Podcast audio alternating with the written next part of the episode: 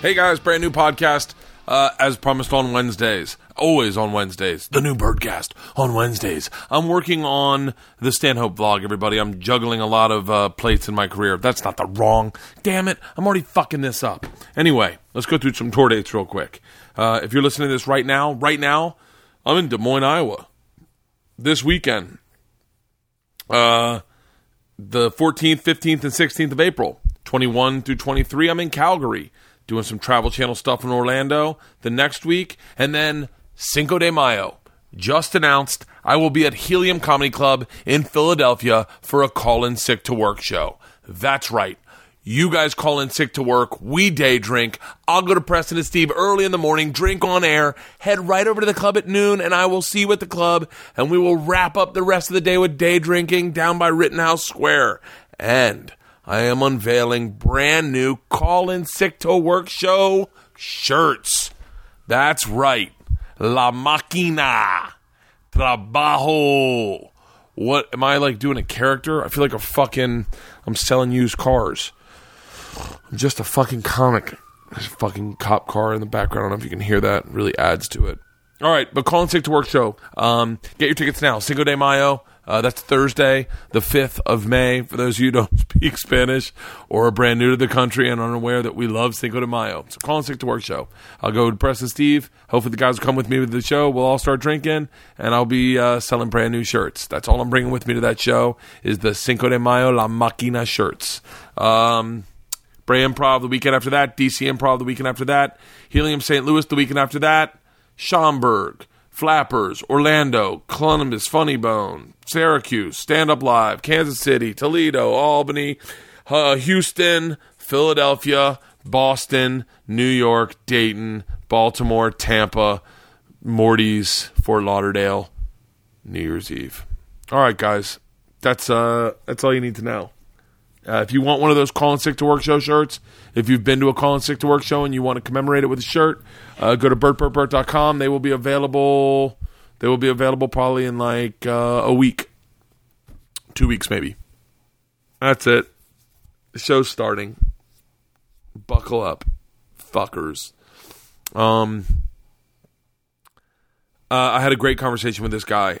I, you know, it's so funny. I've been feeling a lot lately like uh, I'm old, and uh, and I wish I could go back in my life ten years. And oddly enough, I'm talking to a man ten years younger than me, same age as my sister, and uh, he's at the peak at the peak of of a career right now. I mean, it's only going to get better for him, but he's really blowing up. And I kind of was neat to have a conversation with him and see where his head's at right now at this moment, and where my head was at when I was his age and what I was doing and I just I follow I follow him him and uh, Brandt Tobler on uh, on social media and on Snapchat, and I see them touring together, and they look like they're having a fucking blast with this comedy thing, the way I think you should have a blast with comedy, and there we have a lot of parallels, and uh, and we had a great conversation. I could have talked to this guy for more, but he had a meeting over at NBC that he had to get to, and uh, and he is he's a fantastic comic. He's an amazing television host. He's amazing talent, and he's a really cool guy. And I should be noted, I didn't say good looking once, but he is a stunning man. and he's on tour with my buddy Brandt Tobler. They go everywhere together. They are fun as fuck. If you really want to see a good time, if you want to have a good time and you want to see a great comedy show, find them on tour. Follow them both on social media. But today, my conversation from Last Comic Standing, from Extreme Home Makeover, from fucking you name it, Jeff Dye. This is Bertcast. Check, check, check. I hear check, you. Check, check. I hear me too. Okay, that sounds good. Hello? Hello? Oh, it's my volume level. By the way, I'm obsessed with keeping this in the podcast because I like this kind of shit when I listen to a podcast. What? I like I like the intimacy of it, you know? That sounds good. Yeah. All right, perfect. Boom, baby. So um I don't know what I was saying. Something about Doug Benson. Anyway, Um, dude, thank you for doing this. Thanks for having me. I really appreciate it. I'm a fan, and uh, we've got a lot of mutual friends. I know. I, I I end up. I feel like I end up following your tours because I wa- I follow Brandt on Periscope. yeah, yeah. And now on Snapchat, which I just I'm too old for fucking Snapchat. Really? You Oh yeah. so? It, oh yeah. I've talked about this. I talked about this with someone like last week. But like Snapchat depresses the fuck out of me. but it's just the highlights of Periscope. no. p- Okay. s- Let me rephrase that. Snapchat does not depress me when I watch you and Brandt. Right. It doesn't depress me when I watch uh, Jessimae Peluso and Annie Lederman Right. and uh, and Brandon Wardell. Like it doesn't depress me when I watch those guys, but when I watch guys my age doing Snapchat, it's depressing as fuck. I think people would want to see you on it. No, it's no because it's. it's I very- watched you walk through a mall the other day on Periscope. I it's like probably a month or so ago. On just Peris- like oh, yeah. Periscope, I so I think like if I'm willing to commit to that of you just lost in a mall talking to a thing, I could definitely get down with Bert Kreischer on a on like 15 seconds at a time of just highlights of whatever you think's funny. Uh, yeah, but the problem is you end up uh, you end up getting addicted to it. See, the thing about that made Twitter cool, which I guess Twitter's going out of style now. That's what I've heard. That's what I've heard. But the thing that made Twitter cool was that you got these tweets from people like Jenny Johnson High Five and and and uh, Slash Lean and all these really funny people. Sure. And you didn't get to see what they were doing when they tweeted. You Yeah. just got this funny line. This quick little sentence. So yeah. in a weird way, you could be like, "Wow, they must have been in the middle of getting on a private jet when they thought of that, or whatever." Sure. Snapchat shows you exactly what that person's doing when they're using their social media, and holy shit, it is depressing. Yeah, it's like some people just hang out with their dogs. yeah. Like a lot of people That's it. just spend time with their dog. Well, but I also think that's kind of the beauty of it. Like for me, for Instagram, I'll follow anyone on Instagram, but I follow almost nobody on Twitter. You got to be pretty dope on Twitter for me Oh, to I follow you. I follow because everybody thinks they're funny verbally, and they're not really. Like just comedians are really funny verbally. It is it is it is b- mind blowing how many people are not funny. Yeah, they think they're hilarious though. Everyone thinks they're very funny. How many people? That's why we have mankind and like Steve-O doing stand up because everyone thinks they're hilarious. You know? I saw the. Have you seen Steve O's special on Showtime? No, I haven't. should check it out.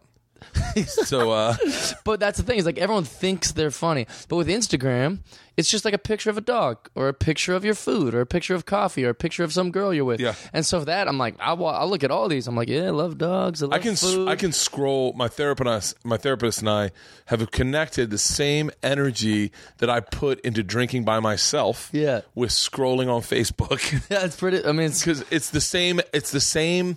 Uh, it's it's it, what it is. I'm looking for a dopamine drip, like a serotonin Yeah, drip. yeah. Like so, like it al- is also the same energy that sends me to the fridge three f- three or four times in the morning, just looking for anything, Sure. just like anything, and something to make you cheer up for a some- second. something. I'm looking for something, and I and and and that is Instagram. It's it. I can see the the potential in Snapchat. Yeah, because like I, Snapchat's great. I like following people who have families and like Yeah. seeing about like people that I know that have families and seeing about their family. Because it's that is a more. See, I think we're like like fine wine tasters when it comes to social media. Sure. And to comedy, like Yeah, elitists a little bit when oh, it comes to it. Yeah, for sure. Oh, We're like cheesemakers. We can tell you the good cheeses that you'd go like, oh, it smells like farts. yeah. No, but you're missing No. the hint We're like of what I'm catching. Yeah. of, of What- social media. You don't realize that a monk was spitting into a barrel hundred years ago, and that's what made this cheese. I can taste what the monk had for dinner. Like that's the way I am with comedy and Yeah, with social sure. media. I'm the same. And so, like, what I'm watching is when I watch Facebook, that's Kraft Singles. That's Sure. when my when I, my friends use Facebook. Fine. They're they're clearly just now getting on the the the the same page as like narcissism of like this is me at a uh, Dierks Bentley concert. Sure. This is me at a at. At, at Rascal Flatts, I'm sitting in the front row. That's Yeah, that's them. You're like, that's yeah, that's not that great. So when they use Snapchat, they're like they don't get they don't get that when they do that same energy, it shows me a different picture. I did delete it originally. I had Snapchat? For a little while, and I stopped because I would just be like a girl, like panning at like a brunch table with like mimosas and being like Sunday fun day. And after like a hundred of those, I just deleted the app. I was like, I can't do this. Oh. But then after, I think because someone told me it's the fastest growing app right now. So I Yeah. like, all right, well, I better get back on it. So I got back on it, and it's gotten better. I think. Did you have like? to change your name, or did you have the same username? I couldn't get the same username. I wish I could get rid of my name. Mine up. This is how long ago I got on Snapchat. I got on it with just dick pics. So my screen name's Romeo Horsecock. So people are like hesitant to or like uh, follow you. They're like, Yeah. "Ah, I don't know if this guy is It's almost like acquired taste. You got to really be a fan of mine to find me on know where it's Snapchat. at." Yeah. But yeah, it's it's it is that thing. Like you do have this. It's, it happens when you hang out with like famous people too. If you ever hang out with someone famous and you're like, oh, this would really get me a lot of Yeah. views on Yeah. Snapchat. Well, a thousand percent. But now I like Snapchat the way I like Runyon Canyon. People talk trash about like Runyon Canyon, but it's like Runyon. no, it's just hot chicks, dogs, and kids. Three things I love, and now that's what Snapchat's kind of become. It's just hot chicks, dogs, and little kids, and that's what people send me. And I'm like, this is the greatest. Oh, cute damn. dog, cute dog. Oh, boobs, perfect. You know, it's Yeah. just like I'm just watching these people send me all this stuff, and it's the greatest. Can porn stars not show themselves totally naked on Snapchat anymore? No, you can do anything you want on Snapchat. Because I'm wondering why Albie, the girl I follow that's a prostitute Yeah. or a porn star, why she isn't just showing That- tit pics. That's pay per view, baby. Oh yeah, yeah, she so. don't want to give it away. But trust me, I've seen some really horrific things on there. Uh, Things I didn't even solicit. Like I didn't even ask for. They're just sending. it. I was like, I guess that's allowed. Oh, I love when I get dick, dick pics from It's fans. it's incredible. Well, dick, I haven't got a lot of dick. Pics, I've gotten a lot of dick pics from fans, yeah. And I almost go like, ah, old school. You got me. yeah, you trickster. I used to be really into dick pics when we first when tw- uh, texting got into. Oh, yeah, popular. yeah. Oh, I was sending them to Just everybody. mass text. I was like, I was like, I was like, "Wh- what's the paper trail going to be on this? There's no way they're going to find me on this. Oh fuck! That's Luckily, really they're all grainy as shit because that's Yeah. how old it is. We're talking like Flip cam. oh, flip cams, Blackberries. Like, yeah, those are my dick pics back in the day. That's really funny. yeah. But how old are you? Thirty-three. Oh God, man! If I could start this business over at thirty, if I could be Yeah. thirty-three right now, I'd be a mogul. Really, because I'm feeling pretty old, drinking every night. I feel like I'm dying. I'll try it at forty-three. You look great. someone just said to me, "You look young. I never thought you'd 43." I was like, I was like, "Oh yeah, I have a very resilient uh, constitution."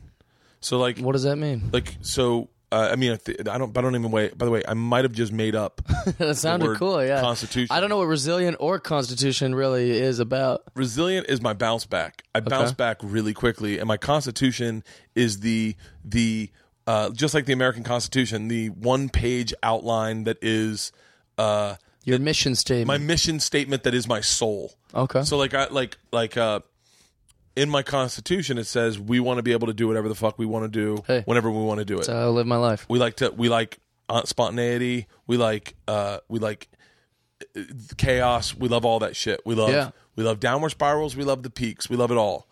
But my constitution also says within it, listen, if if you like that shit, then you got to pay it you got to pay the piper in the morning and don't complain and go, oh, I can't make this flight. Hey. You get the fuck up and you, and my, my, constitu- my, I would say to myself in the morning, like, no, man, you want to fucking live like that? Then you shower and you fucking hold back the throw up. Absolutely. You fucking do it. Get Hey, in the we live by the same strange code. yeah. With the exception of marriage and stuff like that, I think we're the same. You're, you, I was going to say this too.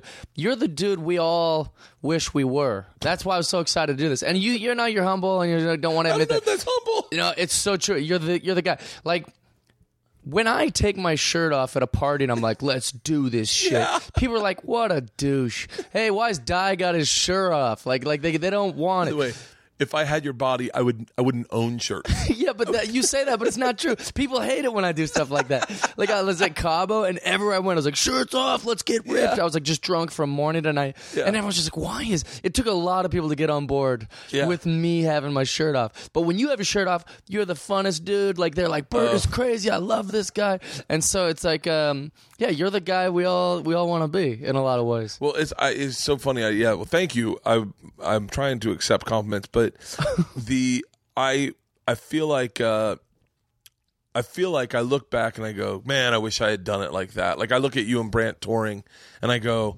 Oh, they're having so much fun, and I go to the clubs like right after you guys have been there, and they're like, "Oh my god, we had such a great time with them." Yeah. At 33, I was. I want to say I, I already had kids. Oh yeah, yeah, I had a one year Really? old. I had a one year old. Yeah, that changes the game a bit. It changed the game a tad bit. I mean, but I never was like I never. And you can ask Brandt because I think Brandt and I worked a bunch together during that time, definitely. But like, I don't think I ever. I was never like overly concerned with getting laid. Like that Right. was never my mo. Like my mo was more like uh I don't know what it was. It was just having a good time. That's time. how Ty Barnett, uh, like Ty Barnett's got this great line where he says like he treats sex like uh, like ice cream. Like he's like, I'm not always in the mood for ice cream. I mean, if someone offers me some, I'm like, yeah, I'll have a little ice cream. But and that is like kind of a similar, uh, yeah. Like there's never like you know, Barry Katz once accused me of like he's like, oh, you're just drinking too much and out chasing pussy. But it's like you know nothing about me, dude. Like you know, n- you're not out on the road with me. You think I'm chasing pussy because that's what my social media might suggest. But no, trust me, pussy's just there. It's, it's not like it's not like I'm not out chasing it. what are you never, talking about? You're never going to out. Uh, Barry Katz was it was a fantastic is a fantastic manager for anyone who's ever thinking about working with Barry. He can catch lightning in a bottle and he can change your career. But God, I damn it, disagree. if that guy does not get comedians at all, Mm-hmm. like he does not like. And I told him that I've told him this before. He did not get the comic spirit. I, I I've I've said this a number of times. There's a di- there's a difference between being a comedian, Mm-hmm. being a successful comedian who uh, has a very uh, strong um, social media profile, uh, very Yeah. very uh, likable digital footprint, Sure. um, a, a, a good head of hair with great teeth that listens to what his manager says, Thank you. and does all the things your manager says, and has that one page on the day you need the one page, Sure. and if you want that person for an audition, they're getting their acting coach and they're doing there's that is that isn't it that is a guy who works in this business. Sure. That is not what makes up a comedian. Absolutely a not. comedian's constitution is it, I believe is a fuck up at heart, a guy who likes who got into this because we loves attention. test. It's okay. He wants people to like him. He wants yeah. to like him. He wants to have a good time. There's nothing wrong with that. There's nothing wrong with that. And I, man, I used to. Barry did not. He. I did a pilot one time. I paid five grand myself, my money. This is when I had uh, one child already. I, five grand was not easy to come by. Sure. I paid for it myself. I shot it. It was uh, called the Cinderella Story.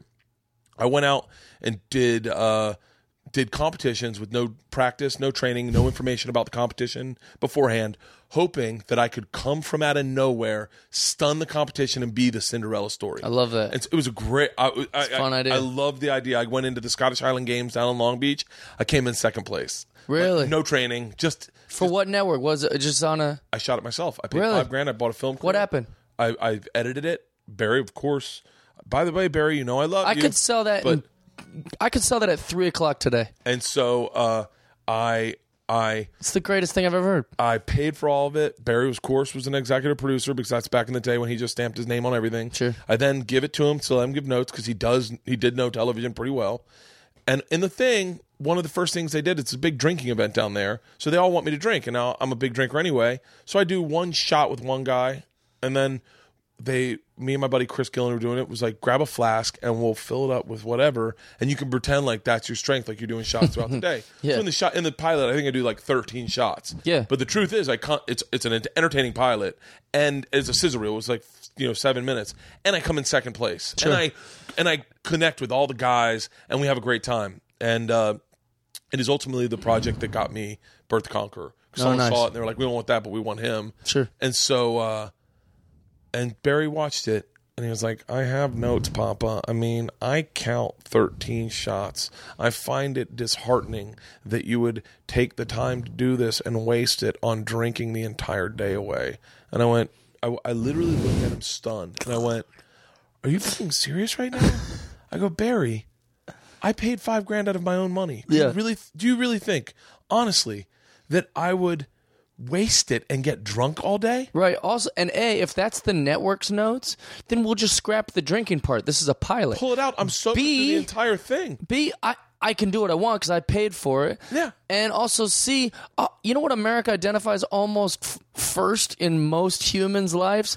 Drinking. Yes. like they drink. They go home from their awful job. They have one to relax and not yell at Yeah. their wife. Their wife drinks wine and not yell at him. And they identify with a guy who's uh He goes, I can tell you're hammered by the end of it. I said, Barry, I was stone sober. I was stone sober. That's not and like and and then and there were like a couple other things. At one point, I realized I think he I think he can work with people who are uber productive and maybe got into comedy to get into acting or get into being a game Something show else. host or Yeah. or like or I, but I think the true comic and I'm, when I say true comic I, I my I'm thinking Doug Stanhope, Mitch Hedberg, Sure. Greg Giraldo, the you know the guys with artistic spirits that are a little bit sensitive. Myself, like the guy who fucks up, you know, like Yeah, yeah. like there's a very popular story about this guy Brandon Wardell. I don't know if you know who he is. He's a, he's a young comic.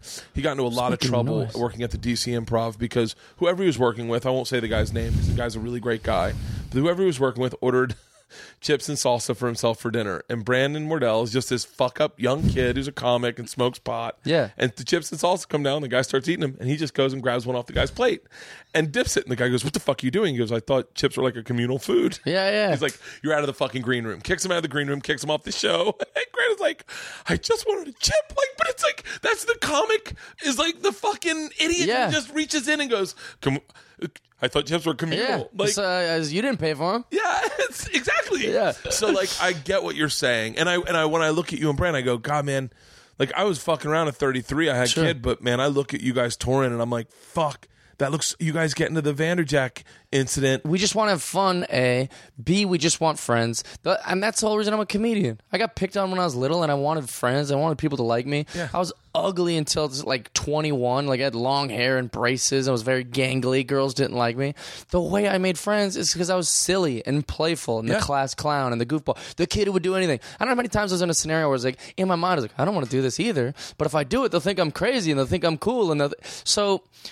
I have no problem telling people like, yeah, I just want people to like me. I want. I, that's why I live is because I want the most. I want friends. I want people. What, what is for me the thing that that like draws me to a guy like you is the fucking Vanderjagt story. Yeah. So I'll. I mean, I'm not gonna force you to tell it. I'm sure I've had Brandt tell it. I'm sure you've had Yeah. to tell it. But I will tell you real quick what I love about that story. Yeah. You guys are in Marco Island. By the way, Uh, we love you, Captain Brian. You're a great guy. But that club can be difficult at times. Yeah. Oh my. I have never bombed that many consecutive shows. Like, because usually if you bomb Thurs, if you bomb Thursday, you go, I got Friday, man. That's the Yeah, weekend. yeah. And then if you bomb Friday, you're like Saturday. There's no what. No one bombs on Saturday. Nobody on the road is bombing early Saturday Right, in the world. right. And then Saturday early comes in, you're like, like you're in the first few bits, and you're like, What the fuck? I'm gonna bomb every show because I know late Saturday and Sunday's not gonna go great. Yeah. Oh, it's the yeah. I bombed it's every an show. open air raw bar with a comedy club, which Brian very smartly, and it's a fun club to do. I enjoy it, but but you can shit can go south very easily in that room because all you know. It's just it's just it, it's They're 50 years and older. Everyone in the audience, and they're looking at you like, I don't identify with this kid. early show. They're all eating dinner while you're on stage. Yeah. and but it's but it's it's one of the clubs that I've done a bunch, and I probably will continue to do. But you guys go down there, you go down. Brian used to put you at whatever condo he owned at the time. Yeah, it was like this like amazing like penthouse, like cool, like the best condo I've ever had in comedy it for was fu- sure. it's fucking gorgeous. yeah, it's, on sweet. the island. It's huge. Has like four bedrooms or something. It's like four gigantic. bedrooms, fucking jacuzzis. It's, awesome. it is awesome. Yeah. you go in. You guys go across the street. I want to say. Is- Yeah, it I've was pretty there. close. Yeah, it was a I've place called. Vandy's. Yeah, Yeah, and we like while we were there, like Brandt knows way more about sports. I'm like as passionate about sports as any guy who loves sports, but I don't know a lot of stuff about anything. Yeah. So I was just like, oh, I know that guy, Mike Vanderjagt. Yeah, and me and Brandt were like so excited, and the way we chat up everyone, whether you work at a coffee shop or the bar, we're just like chatting up the dude, like, hey, does he ever come in here and like whatever, and he was like, no, and so we were like, we should steal something from here because it'll be cool to have like at our place, you know. So if somebody's like, hey, where'd you get such and such? We could say, oh, we stole that from Mike Vanderjagt, the kicker, and they'd be like, really? We'd be like, yeah, we were at his bar. It seems like a great story when you're really trashed, and everything was tacked down. And I think it was Brandt. When I tell it on This Is Not Happening, I made it sound like it was my idea. Yeah. And I think that bothers Brandt or something because he's like, like it's just one little part of the story I don't remember who came up with it because we were very shit faced. So I don't know. But I, I think maybe Brandt or I'm not sure who saw the Pro Bowl jersey and was like, that's what we got to get. And, and it's so in, it's in like a fucking it's in like Huge. a huge uh picture frame, three foot by three foot frame. It's like gigantic. and it's, is it right at the door? right in the front entrance. It's Yeah. the only thing not tacked down. And across from it on the other side of the hall is an exact size uh, frame jersey of Edgerrin James. And so we're like, if we're going to do this, let's do it together. You get that one, I get this one. We get in the car. And so we do. That's what we do. We convince these girls that we just met that night. Get the car ready. We're gonna jump in, and they're like, "What do you mean? Like, what do you?" Th-? And we're like, "Just, just get ready," because we're like all excited about it. And we just, we just take them off the wall, and we jump in the car, and then we drive back to the penthouse. And we were so excited we got away with it, and we're just so excited that we break it out of the frames, and we start wearing them around, and we're like, "We're in the Pro Bowl." We're like going crazy. We were posting the photos on Instagram. We were in the hot tub with it. We were like going crazy. All the girls were taking turns oh. wearing it and taking photos and sending it to their friends. And yeah, so we stole these jerseys. and then it gets back. It gets. I guess. I guess maybe the misstep is placing it all over social media. Yeah, ever in a tiny island. Tiny Island.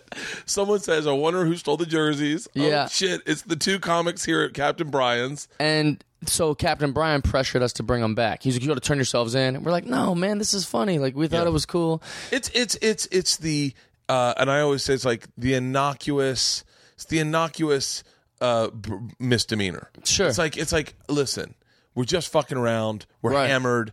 We're here. Sure. And then ultimately, you guys go, okay, fuck it. We're gonna. Yeah, we don't really want the jerseys Yeah. that bad. It's not a big deal. We just don't want to get in trouble. And yeah, things got carried and you, away. and you sober up the next day, and Captain Brian's like, "Dude, what did you do?" Right. And, Dude, what the fuck did you do? yeah, and also he's like running for like mayor of that town or something. It, Yeah. They would have never got back to the comedy club. It Yeah. would have just fallen on me and Brandt. Yeah. We didn't do it at the comedy club. Yeah. So sure, like it, you know, it's I don't know. So we bring them back. And everything's fine. I'm pissed off. You can ask Brandt. Like I was so grumpy the whole day. I was like, "Nah, man, we should have done, Brandt. You acting like we're badasses, and then we bring it back. That's not badass." and uh, so, so I was like really pissed off about it. And but I was also like, "So what? This way we don't get in trouble." You don't get in trouble. No harm, no foul. big great deal. story. Yeah. But But then the next day, everyone keeps treating us like crap. Like all the servers aren't talking to us, and Captain Brian's being all like, like a disappointed dad, you know, like walking by us and just like you know shaking his. And all the people in the town are kind of like being like real Mormon about it, like, oh, I can't believe they would. Oh. St-. And that made me feel so pissed off that on the last day that we were there, like that next night.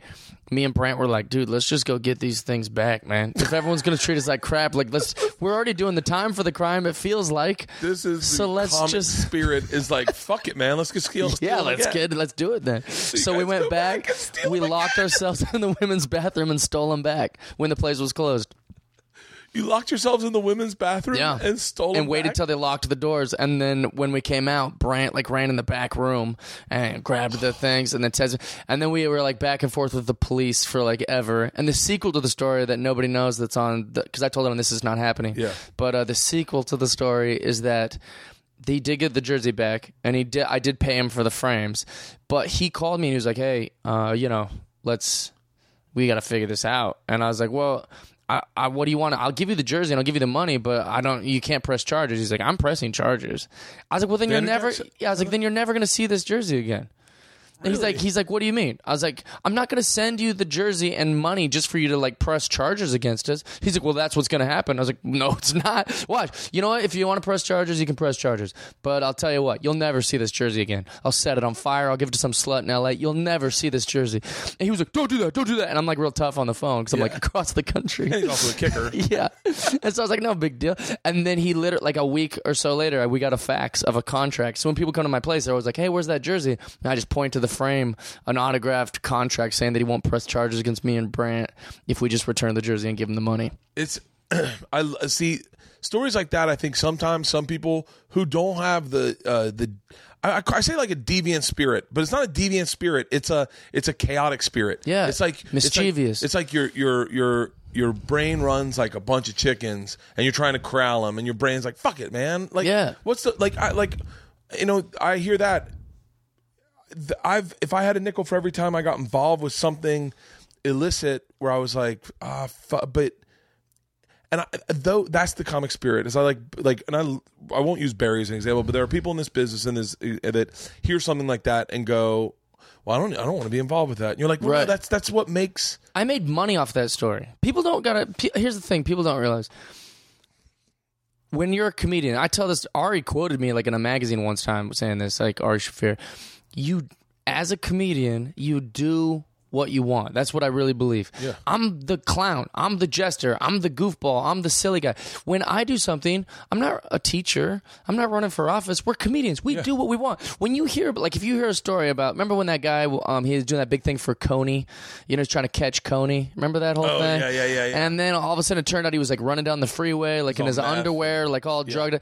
And it completely destroyed everything that he was working towards. But if you heard the exact same story about you or Tracy Morgan, some people would be like, ah, "I love that guy. What that's a why I nut!" fucking love that guy. and guy. that's the difference is that people want us to be the fuck up who's also the guy they love and they think's just silly and they kind of feel sad for him at times because Yeah. he's got this depressed kind of like moments. But for the most part, we're your clown. We're like we're here for to make you happy and goof off and show that the world is lighter than it's than everyone makes it out to be. It's like uh, it's like you know, I, I I I like in your story. Did you ever hear the one with um shit? Who's on Rescue Me? Denis Leary's best friend, big guy, Lenny Lenny Lenny uh Lenny Lenny Clarke. Lenny Clarke. Oh, okay. Lenny Clarke uh, back in the day was again was running for mayor of Boston. got coked up and stole a bus and fucking drove it through Boston all fucking high. Drove a bus through Boston. It's amazing. But you know, Ron White's the guy that gets in a fist fight at a bar. Sure, we out. love it. It's in.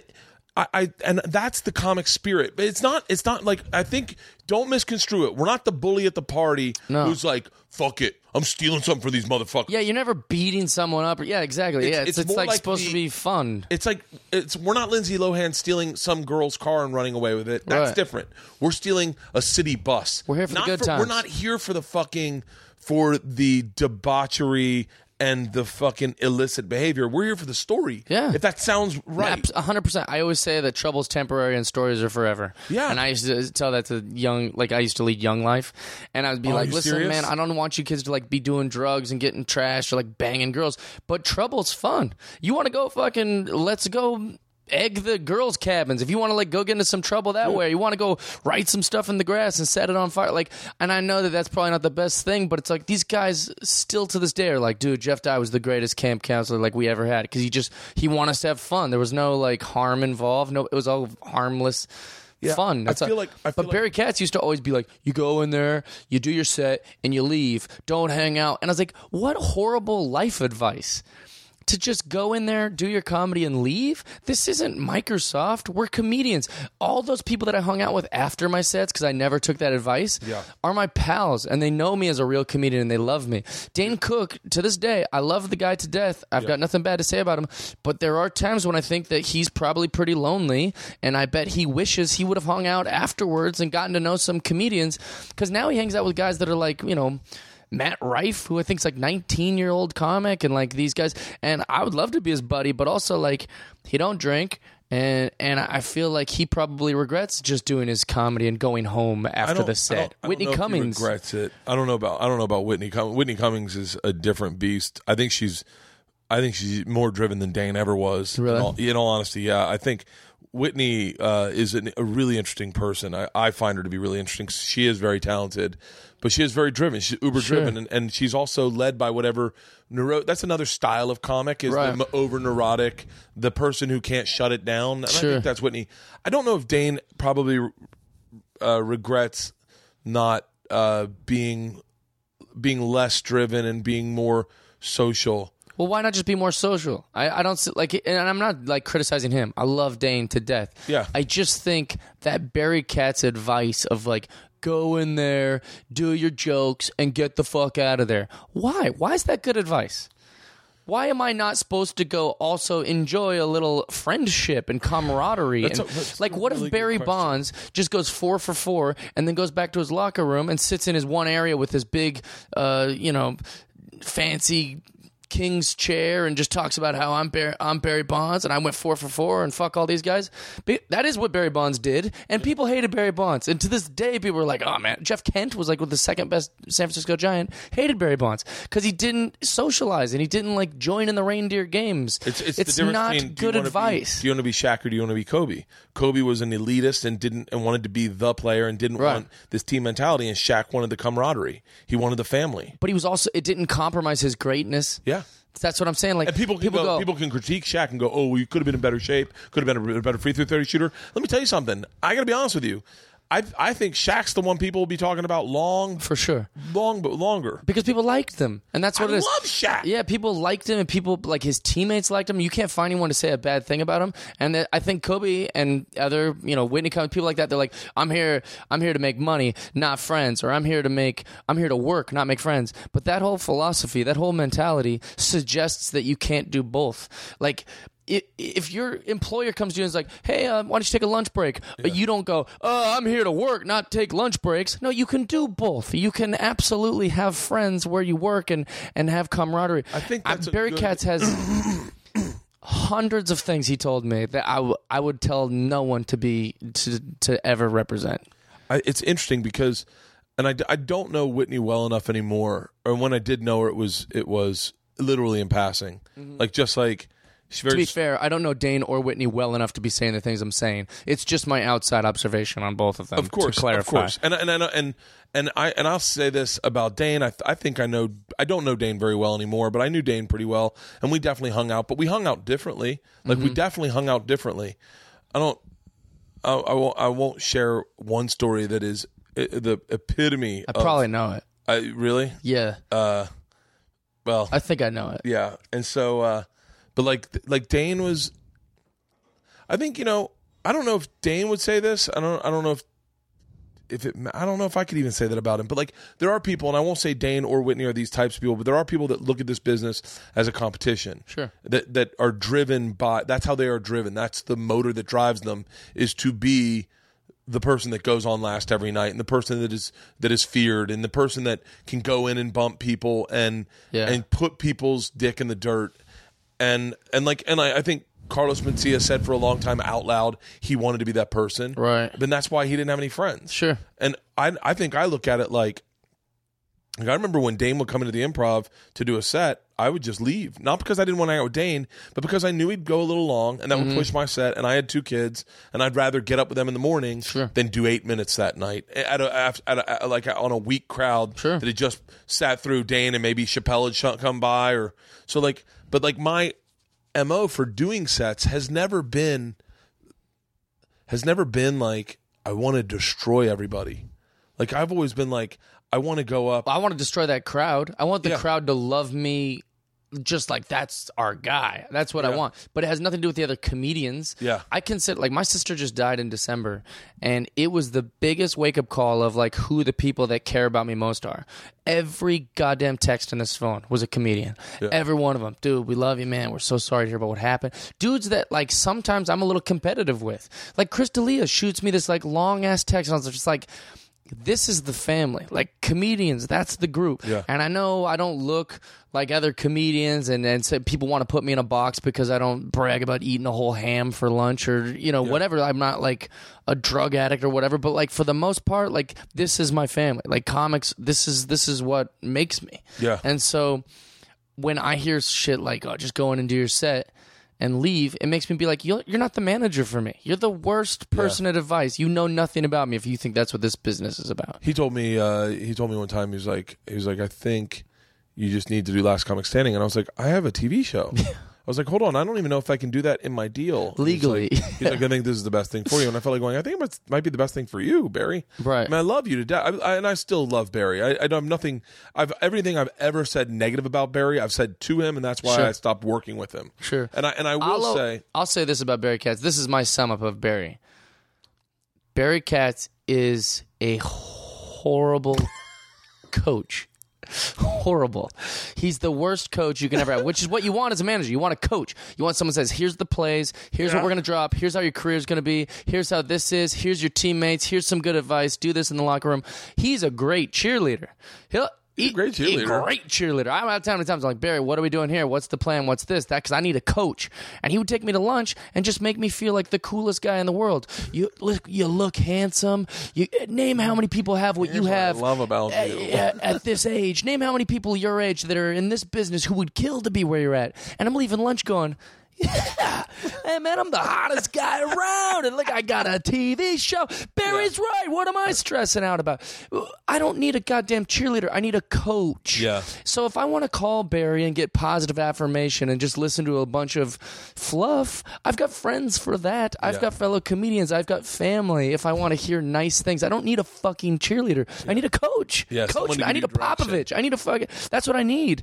And he's not. And that's what a manager should be as a coach. Barry will be a great friend. If I ever have kids, he can babysit. But he's not going to ever be a manager. He's the worst. I see Barry for me was like uh I I needed the cheerleader as much as I uh, probably less than I needed the coach because my self esteem was just so fucking lost. which is crazy to me. Uh, well, it just- Everyone loves you. I've never heard a bad word about. I hear more bad right things people. about myself on on any given day from people than I hear about you. Barry was like Buttermaker. Do you remember Buttermaker from the Bad News Bears? No, Do you remember? Did you ever see the original? I Bad saw the News original Bears? and the Bob Billy So Bob Thornton Buttermaker, one. Boilermaker is a no Buttermaker. That was the name of the coach. That was oh, Mark. okay. Mark- Yeah, I don't know. I mean, that I was young. M- Walter Matthau was Okay. Buttermaker, and so I think it was Buttermaker, and so he was a like Barry was like Buttermaker, except without the booze and alcohol. But whatever his thing was that replaced that, he would then just come on. And like he, he did give me, there's I can I've told him all I tell him all the good and all the bad. He did give me some fucking amazing, inspirational advice. advice But he gave that to thousands of people. I don't know how many times I've heard the same story, or how many times. One time, like he, like I was like hosting live from uh, Times Square on MTV with Snooki and JWoww, and they brought them in for the fame and me in to do the heavy lifting, right? Yeah. So like they needed some wit, they needed some comedy. I'm not the most famous guy, but this guy's gonna get the job done. That's our guy. We put him in.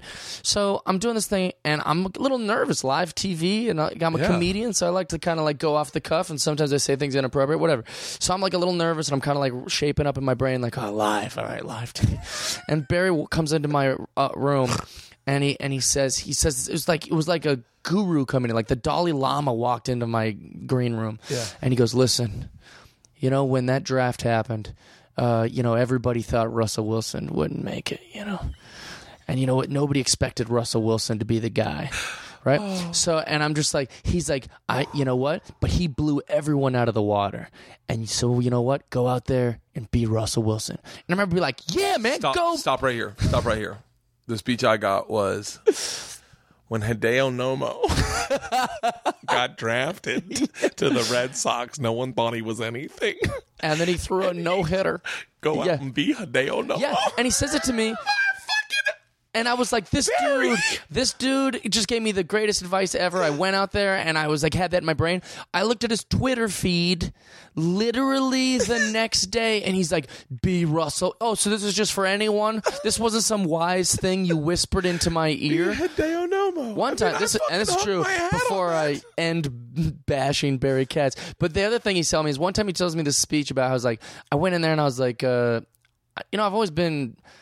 People don't think I'm humble, but I'm pretty hard on myself. Like I try to be self-deprecating and things like that. Yeah. But I'm also not gonna like hide if I'm hanging out with famous people. I'm not gonna like take those names out of the story just to make regular Yeah. people feel better. No, there was famous people in this story. I'm leaving them in. Call it a name drop all you want. Yeah. So, um, so anyways, Barry Katz tells me some story about humility, and he's like, you know what? This, this, I'll tell you a little story about an actress. She went into that room, and they wanted her to play some part that was beneath her. You know what she did? She took out two Emmys out of her purse, and she slammed them on the desk and said, "Here's your audition." And they gave her that part, right?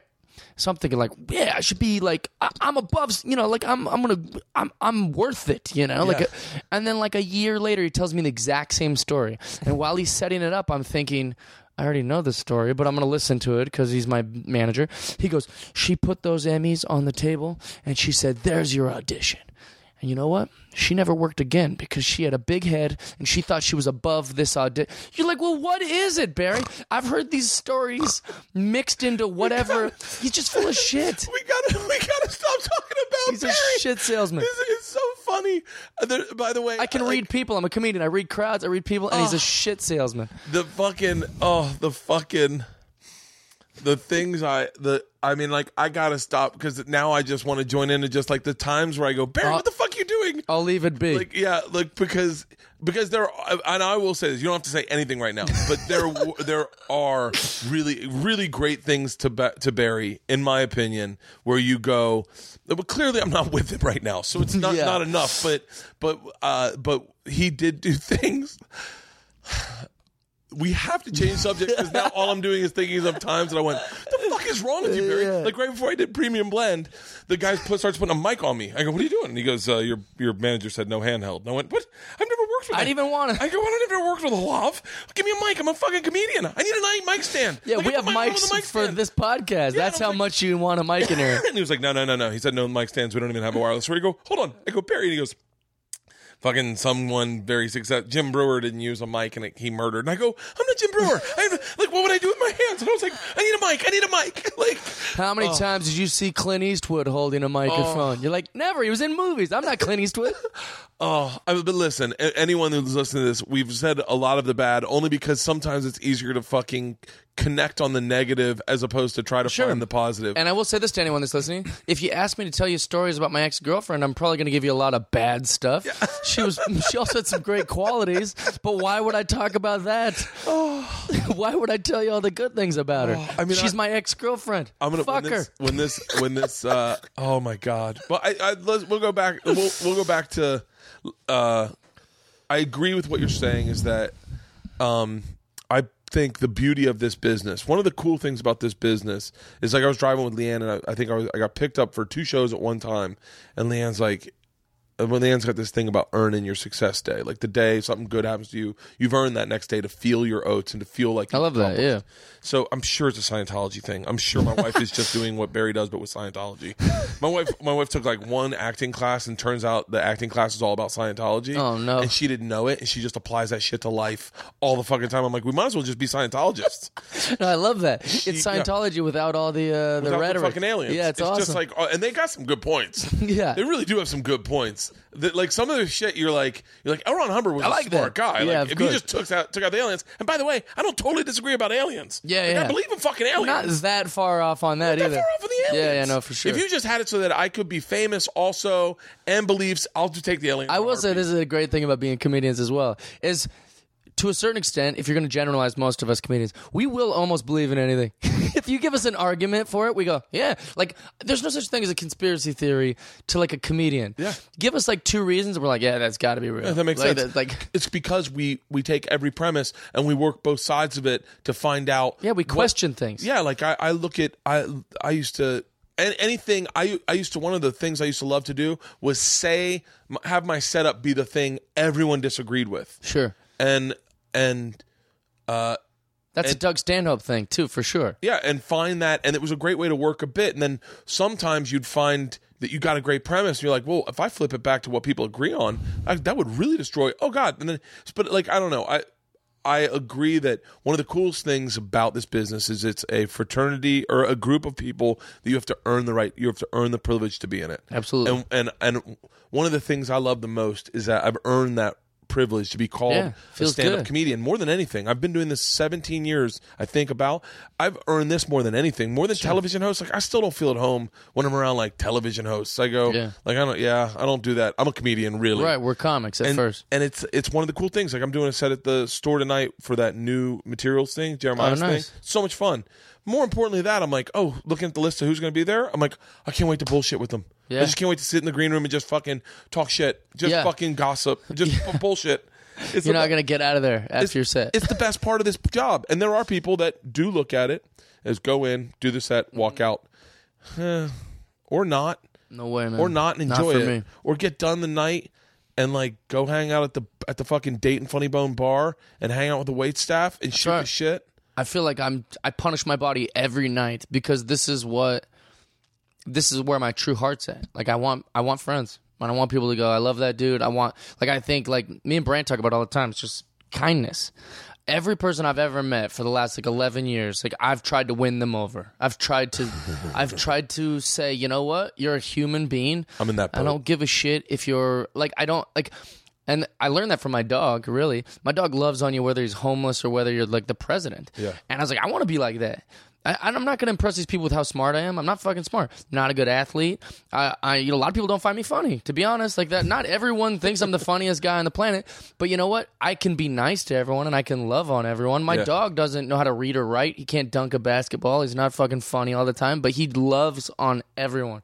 And I think that's that's how I live. So if you're a Starbucks employee and what can I get for you? I'm like, hey, how's your morning going? Like, I just I want to engage them instead of treating them like Siri on my phone or something. You know? Yeah, I, I I had a I was talking to American Airlines today trying to rearrange my flight to Philadelphia on May 5th. Cinco de Mayo, call in sick to work show at the at Helium Comedy Club. You you guys need to do one of those with me. Well, I think I blew. I burned a bridge with helium. Why? I mean, a long time ago.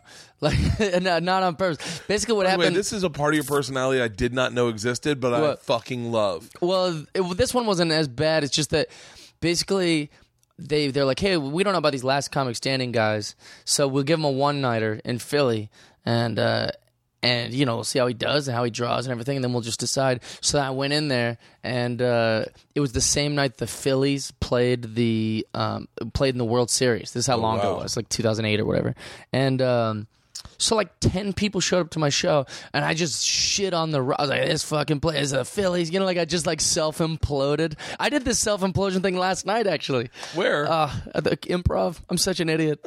what did you do? So, okay, so Comedy Central is ran by women, right? Like seven women. Like it's there's no dudes over at Comedy Central. It's all like ladies. I know that. I know that. Yes. And I'm sitting there watching this awful showcase. It's like in the lab at the improv. It's all industry, like in the crowd. You know, it's like the or papered with like people. You know, it's just not. I'm watching the first guy not do so hot, and then the guy that goes before me is a dude that like was a dickhead to me last time I saw him. So just kind of getting annoyed watching this dude too. Yeah. And um, and so then which that's a great story too. Actually, Uh, we almost got in, like a rumble with these dudes, like me and me and Brandt. Uh, Comics? yeah, with other comics, like these alt comic guys. They they might not even have known it was about to be rumble time, but we were about to fuck shit up because we were like pretty drunk and we were like, all right, if these guys want to fight, we'll knock these dorks out. But I was, which is it's glad it didn't go down like Wait, that. wait. I want to know who the guy is. Um, so basically, what happened is we were at some weird bar in in like Hollywood area, which is where all the comics that after some com- alt comedy show go to drink. We didn't know that. We just were in there with girls. We were in there Yeah. with these like hot chicks, and we are just living our lives and drinking whiskey. And then I saw Jared Logan sitting at this table with another comedian uh, who I didn't know, but I knew she was a comedian. Yeah. So I'm big dumb dog Jeff, you know, just like what flops over to the table, and I was like, "Hey, how's it going, Jared?" And he's like, "Good." And I was like, "What's going? How have you been, man? I'm so excited to see you." And he goes, "Oh, I didn't know we were that close." And then I was like, "Yeah, well, all right." And then I turned to the girl. I was like, "Hi, I'm Jeff," and she goes, "I know who you are." And so then I was like, "Oh, well, I just." I saw you on Comedy Central a couple days ago. It was really funny stuff, you know, because she's like kind of like she was like just breaking this new alt girl Yeah. at the time. And then she goes, "Thanks," and it was so weird that I walked back to the table and uh, who's the not uh, who's the other comic? Uh, Brett. He's like um very funny alternative guy, very weird. He's kind of got like gray hair now. Weinstock. Right? What? Yeah, Weinbacher. Weinbacher. Weinbach. Yeah, Weinbacher. I just saw him. I just saw him a video he posted on Facebook. It was fucking hilarious. He's the greatest, right? I think Yeah, he's so he's- yeah, funny. yeah. I'm more fan than friend. We were never like pals or anything. Yeah. And so after this weird thing happens, I go back to the table. I was like, Brandt, this fucking that girl and that Jared guy just snubbed me. I put Jared on my TV show, like in fucking MTV, like Money from Strangers. Yeah. And I just was like, I was so excited to see him, like a big idiot, and he just fucking snubbed me. And then Brandt goes, really? And like Brandt's like lacing up like it's prison or something. Like we're gonna have to fuck these Brandt's dudes. the wrong motherfucker to have a few whiskeys in and tell him, "Hey man, this chick shit might not work out, but there's Yeah. a fight across there." I'll tell you, man. Like we just thought, like we're like, I think we have to fucking fight these dudes because we are like drunk. Just I don't Yeah. know, we're just idiots. And so Brandt's getting all. by the way, by the way, what's so beautiful is that you and Brandt are a throwback to guys that do not exist in Hollywood anymore. Like, who the fuck fights? the poor poor Jared Logan's like, wait, I didn't know this was going to turn into a fight. well, we're just like we're like loyal, you know. Like Yeah. and Brandt saw my feelings were hurt, and he was just like, all right, like how do we react? You know, like we Yeah. don't have like. I don't know. We're not like in corporate. We can't like fire them or anything. Yeah. We can't like fuck up their career, you know. But, but Yeah. we were just like so like rattled by it, and we're sitting there and we're just like figuring out like, well, what the fuck's wrong with these guys? Whatever. Natasha Leggero walks in and she's you know like running like acting like a diva and all. I mean, just this weird like alt scene who just they're all just looking at us like, what what are those boys doing here? State school kids. Yeah, and so then, um, which is really funny that those kids probably all were very picked on in school, but now they're the cool gang and they just shit on everyone the way they were shit on once, which is very uh, frustrating. So, anyways, then Brett Weinbach comes up and he goes, "What are you guys doing here?" And I don't think he meant it the way we were ready to fucking knock his chin off of his face, but like he was like, "What are you guys doing here?" And we were like, Are we not invited? what do you mean? What are we? Do- this is a fucking bar. Like we were, like it was. It almost went down pretty fast. Hold on, hold on. What's up, babe? Yeah. Oh shit, Leanne. Sorry. Fuck. Sorry. Just drive right on the lawn. Give you the keys. Okay. Okay. Is that cool? Yeah, of course. Yeah. Thank you, baby. I'm sorry. Cool. Sorry about that. So I would have parked on the street, but you guys got something going on. Yeah, no. No. Sweet. So what? So what happened? So basically, uh, nothing. It just kind of like the like Brandt talked me off the ledge, and these girls were like, "Don't fuck them. Don't worry about them." And they, Why were they asking you? Why were you there? because I think that that's a bar that comedians only go to if they just did that show next door. But me and Brandt, we were just at like Jumbo's Clown Room or something, and like with these girls. So we just told these girls the next bar that was closest. We'd never been to this bar at all. It was like a dive. It's so crazy that people would not.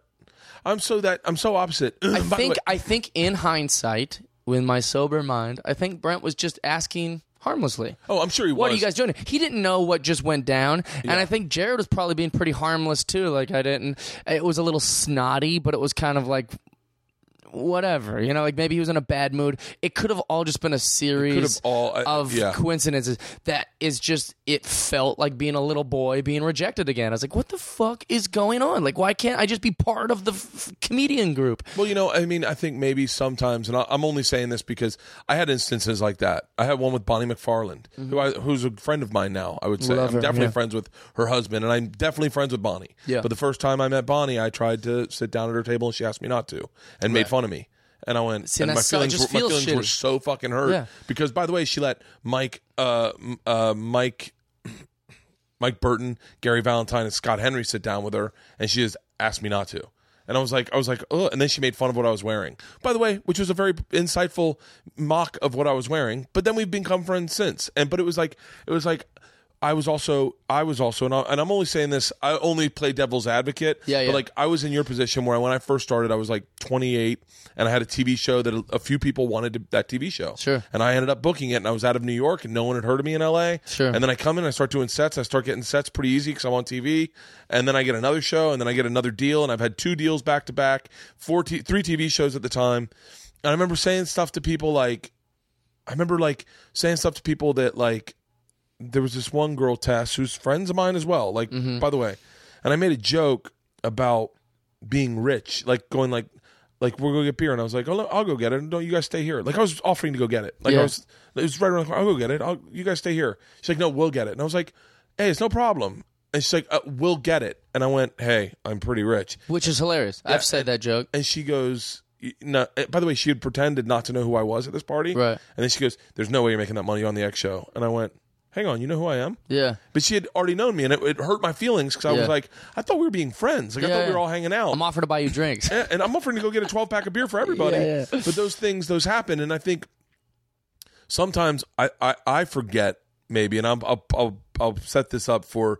Uh, uh, Brent and and Jared, but like I forget all the times I might have done shit like not, walked into a bar, and not recognized them, and walked past them, Sure. and been like, and seen my friend, and been like, "What's up?" and then blown them off the entire night, not even known they were there. Right. Like there was a lot of things, and a lot of people read into things. Like Doug's Doug Doug uh, Benson and I were never like tight until one night we hung out, and then we were. And by the way, I'd see him at the bar all the time. I thought he was such a dick to me, but he just he just didn't know what to say to me. Right. And so like those those And to be honest, A, I'm fragile. I'm very fragile. And B, I most of the times I misrepresent myself like that night. I'm not a fight guy. Yeah. And I'm not like usually that hot headed about like some shit going down. It just felt like so much rejection of a community that I feel like I just want to be their friends. And any beef I have with anyone, whether in this business, could be squashed with a simple hey want to be friends that's it's all it is to me that's, how- why i'm reacting back that's why i bump heads sometimes because i just want people to like me or be my friend and they don't want to be my friend and i don't know how to handle that Well, that's what and it Ari, frustrates me Ari Shaffir and I said to each other. He was the first person I ever did this to. Uh, and it, it had been done to me before. Sam Tripoli did it to me. But Ari came up and was like, I, I want I want to say that either uh, Ari, like you said, uh, either I said it to Ari, or Ari said it to me. I forget, but we both agree that I just went up to him and I was like, "Hey, I'm Bert. I think you're really funny, and I'd like to be your friend." And Ari was like, "I'm, I'm Ari. I'm, I think you're really funny. I want to be your Yeah. friend." Now that could have gone differently because we were in different different groups. I worked the improv. He worked the store. And it could have gone horribly, but it didn't. And it, and it was just because we said exactly that. And I think that as comics, we're so fragile and we run in different circles. And, and, and you specifically, because you came at this from like a from like the last comic standing. Mm-hmm. Oh shit! I do, like I'm I'm a I'm a I'm a comic, and now I'm one of the five funniest comics in the country, and I am gone. Like goodbye, everybody. Right. And you leapfrog everyone at such a place that so many people that you probably had friendships with or acquaintances with before Last Comic Standing then had a dialogue about you by watching you on television every single week mm-hmm. and watching you live a life that they longed for or they wanted, and they may never admit that. They may say, "Oh, I didn't, I didn't want to, I didn't even try out for it." Well, the reason you didn't try out for it so you're afraid you weren't going to make it. Sure. Don't ever like, like I remember DC Benny and I getting into a fight. Man, but by the way, like DC Benny is has been doing stand up with me the whole time. Like that, we're uh, the same. He's a little older than me, maybe, but like we've been do- both booing at the same time. Sure. We did last comic standing too. Steve Byrne backed out, and we were sitting at a table. And DC was like, "Fuck yeah!" Like Steve Byrne backed out, and they told us that. And he was like, "The balls on Steve Byrne." And by the way, I'm good friends with Steve Byrne. Jesus, Leanne, Thank you so much. thank you, baby. Oh, thanks.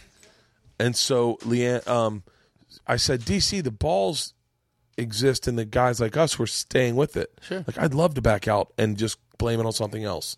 I'd love to have an excuse not to be vulnerable right now, but I'm being vulnerable and I'm trying, and so are you, and that's where the balls res- reside. Of course. And so every guy was like, "Well, I would have never even auditioned. That's not. I'm not. They don't even." It's bullshit. It's fucking rigged. It's fixed. All the shit that you could say doesn't matter. Absolutely. It takes balls to go. I'm putting my. I'm putting. I, I have all that information as well. I'm going into this knowing, yes, it has been fixed in the past. Right. Yes, it has been rigged. Yes, I'm not in the fucking know. Yes, I Yeah. don't. There, it's. I'm not competing against all the comics. I'm competing against the other young white guy Right. that looks like me. Exactly. And yes, I, I'm, I'm nervous about working clean, but you did all of that, and and because of that, I think sometimes people have a have a uh, we'll just keep using this word have a constitution constitution written about you who they believe you to be without you ever getting the chance to say, "Oh no, you don't know me." Yeah, like I feel like I run into that most in this business, and it's it's easily my easiest like insecurity is the way that I look. Everyone has a problem with the way that I look, and so it makes me have a problem with the way that I look because. You know, just this weekend we met some comic. Uh, he came because he was working in the neighboring town. He came over. He knew Brandt, and he was he like he met me, and he didn't talk to me. And I was like trying to like engage with him, like, "What's up, man?" He, he's like, "Hey, what's going on?" And then later on, he goes, "Yeah, I, I I remember you from a long time ago. I just would watch you come into the improv with like really hot chicks." And I was like, "Oh, okay." Well, and he's like, "Yes, I just never said what's up or even tried to be your friend." And I was like, am I supposed to just bang gross chicks now because like that like I don't understand what people expect me to should I grow long hair and like wear like a Hitler mu- like what the fuck am I supposed to look like to be accepted Yeah. initially into this business Well, I, I think comics. I think I don't think all comics, but I think most comics look at like the prototype. I think that I, I'll answer something a compliment you gave me. I think the reason I'm probably well liked is I take my shirt off and no one feels threatened. I sit around and I drink and no one feels threatened. I go up and do stand up and I'm not doing anything anyone else hasn't done, but I'm not doing anyone else's material. I'm doing my own material, so no one feels threatened. And I'm so fucking lazy at comedy that quite honestly, I'm not dialed in like Burr, so there's no that admiration factor. Mm-hmm. I'm just doing whatever I do half ass enough so that it works on the road and then I can do a special, you know? Yeah, people love you though. I mean, I, I just feel like, yeah, I don't know how to explain it. And like, like I said, like I have, I've had beefs with comics, and then I've almost squashed all of them. The second I got off stage last night, I haven't even told that story. Uh, I got off stage last night. I like immediately direct messaged the comic and like apologized and like said all this stuff. Who's the comic? Uh, the Jared Logan guy. Because Oh, oh, I didn't. really? Yeah. So that that bar story is like a lead into. I saw the first time I saw Jared Logan since that night. He was performing before me. It was a Comedy Central showcase at the Improv last in night. the lab. Yeah, and uh, I was sitting there just being so annoyed with the room and annoyed with Jared that when I got up there, I scrapped all the material I was going to do, and I just started ranting about women, not realizing like That- what are you doing dude this whole network's ran by like women Yeah. and I just completely there's there's no way I'm going to be booked on anything at Comedy Central for a long. That's not true. I think Comedy Central number one has the thickest skin of all of them. Really? Comedy Central thinks very little. uh, This is the way I look at it. Comedy Central thinks very little. When I say very little, I don't mean diminishing. I mean like like time wise, Mm-hmm. they think very little of the average comic. They've this the average comic isn't on their radar. Mm-hmm. There it is. Who, who's on their radar is, and I know this because anytime you pitch them, they often end up talking about the shows they have in production. Really? That's who's yeah. They're thinking about Daniel Tosh and why isn't he doing an upfront set for them? They're thinking about Sarah Silverman and what's go- what are we going to do with her special? They're thinking about definitely thinking about Nikki Glazer and Amy Schumer, and that's who that's who they're thinking of day to day. And and a set where they don't dig your what you do or they don't Yeah. they they literally it is a blip on their radar they've already forgotten as- about it because i'll tell you right now if nikki glazer came in and said on the next show i want to bring in uh, i want to bring in five guys and named you as one of the guys they'd be like oh we love jeff dye like they would true. never that's and i'm being serious when i say that because i think they pay very little mind to bad sets i've sent they've seen me bomb Sure. they've seen me not do well and and and they've seen me like not turn in product to them and bail and like Yeah. and like have a deal and not finish it and just be like oh Well, it goes back to me being fragile again. It ruined my whole night. Like I was like just Oh. sitting there going, ah. I like went and home and watched um, Southpaw. You know, have you seen this movie with Jake Gyllenhaal? No. It's like a Oh yeah, Southpaw. movie. Oh my god, I thought Whereas- it was like a, I thought it was a spin on South Park about no. a bunch of dogs that lived in fucking That'd be awesome. yeah I'd, I'd watch Southpaw. that. South Park. No, but Southpaw is like um, it's about Jake Gyllenhaal and his wife dies, and he's getting his life back in order because he loses Yeah. his daughter to the social services. And here's how silly and overdramatic and like I was watching it, like, yeah, man, I can identify with that, dude, because you know, just tonight bombing at the comedy. It had nothing to do with like, there's nothing more. What you should do, and I'm this this is something that I think would serve you very well. Take whatever angry material you have, whatever Mm-hmm. whatever frustrated material you have, and write it in a book and say open in ten years, and then that will be your hour special when you're 43. Mm-hmm. Absolutely. because you will be able to be so distanced from that anger. Like I used to get really frustrated. There's a bit I did on my last special. Me and my buddy Croy, who oddly enough. Uh, looked a great deal like you. Really? Just, yeah, just a little more Italian, uh, like a little more like uh, like a little more Spanish or Italian, but like he was a male model. He was the coolest guy in the fucking world, but he was very he was very similar to you too, and like in that a little more self destructive, but uh, like Allegedly. no, hundred percent. Uh, he he uh, committed suicide, so yeah, Oh, he God. definitely yeah, he was a lot more su- su- self destructive. But uh, he was him and I would get on to rants about women, and it was very misogynistic and very like fucking anger filled and and and like and like insecurity driven. And we had this we had this theory about the way women looked at men, and and it was like it was it was a bit I just did on my special about men being um, stallions, being like real untamed, strong animals, and women taming them, and, and how they'd catch us, and then what they'd do to us. Yeah. and it was like, but if I had told this at 33, people would be like, "Fucking clearly, the guy has issues with women." But at 43, people are like, "That is what they do." That's us. And so you should take all, anything Yeah. you feel. You should look at it and go, "Okay, clearly this is too." Loaded for right now in Right. my life. No one's gonna hear me at 33 looking the way I look with fucking in a size 32 pant or whatever you wear. Sure. And, and go, oh, I I understand your point of view. But at 43, they're going to be like, fuck yeah. Yeah, that's It's- true. You know, when did you, wait, where did you start doing stand up? Uh, Seattle. And you started in Seattle, and then when did you, how soon into stand up did you get Last Comic Standing? So I started in 2005. Yeah. And I was on Last Comic Standing in 2008. So three Oh, yeah? years. That's a But quick. The difference is, I always try to clarify this. People always measure comedy by years. They always go, "Oh, how many years were you doing it before you whatever?" But I was going on stage every night, seven nights a week, sometimes two shows a night, because the comedy club owner was this guy named Terry that not a lot of people wanted to work with, Yeah. and so he just needed a guy who would put up with his crap. And I was like this white kid, you know, because he had some race issues and things like that. Yeah. And so I was just willing to put up with it. Yeah. And so there was nights where I was doing like 45 minutes as the host, stretching until like the headliner got there. The crowds hated me. They're like, "Why is this kid still on stage? We paid to see Ari Spears or whatever, and this kid is just not getting off stage." But it's because there was no guest set, so there was no. Like I would just have. So I was on stage at at year three by the time that most people were. You know, like ten years in, I feel like sometimes like I was doing it every night for three years. It's the same thing with New York. Like I, I worry, like, and people take a look at that, and sometimes they'll see the shortcut and get angry. Like when Yeah. I, I worked the door at the Boston Comedy Club, that was not the way that comics got stage time. Is by Sure. working doors. You were supposed to you know, pay your dues and keep doing open mics, and then get in at one club, and then try to get into another club. That's the and I path. just and I was just like, fuck it, man, I don't have time for that. I'm, I'm 26 years old. I need. I'm, I, I've been looking at. I'm looking at like Dane Cook started when he was 17. Sure. And I'm like, he's been doing it 10 years. I haven't even started yet. Like Yeah. technically. I got to catch up. So I just was like, fuck, I'll work the door if I can get a spot every night. And they're like, yeah, you get 15 minutes every night at the end of the night. Right before Godfrey goes up, you can do 15 minutes. And I was like, fuck it. And I remember other comics pulling me aside and saying, hey, that's not the right way to do this. Like that's cheating. And I was like, it's not cheating. It's just it's just the way I'm doing it. And I and I they three comics that I really respect pulled me aside, sat me down at uh at off the wagon, I think it was, and said, You're not you're not doing this right. This isn't how we You're did it. I'm being dude, I'm being dead That on. makes me so mad. And I and I was like, I remember looking at them, and at the time, I just happened to be on um, amoxicillin, so I wasn't drinking. Uh-huh. Um, but they didn't know that I was drinking uh, like uh, Buckley's or whatever. I was just drinking like, Yeah. and and they were like, yeah, and they were like, they told me, and they're like, you know, you're not going about the going about this right way.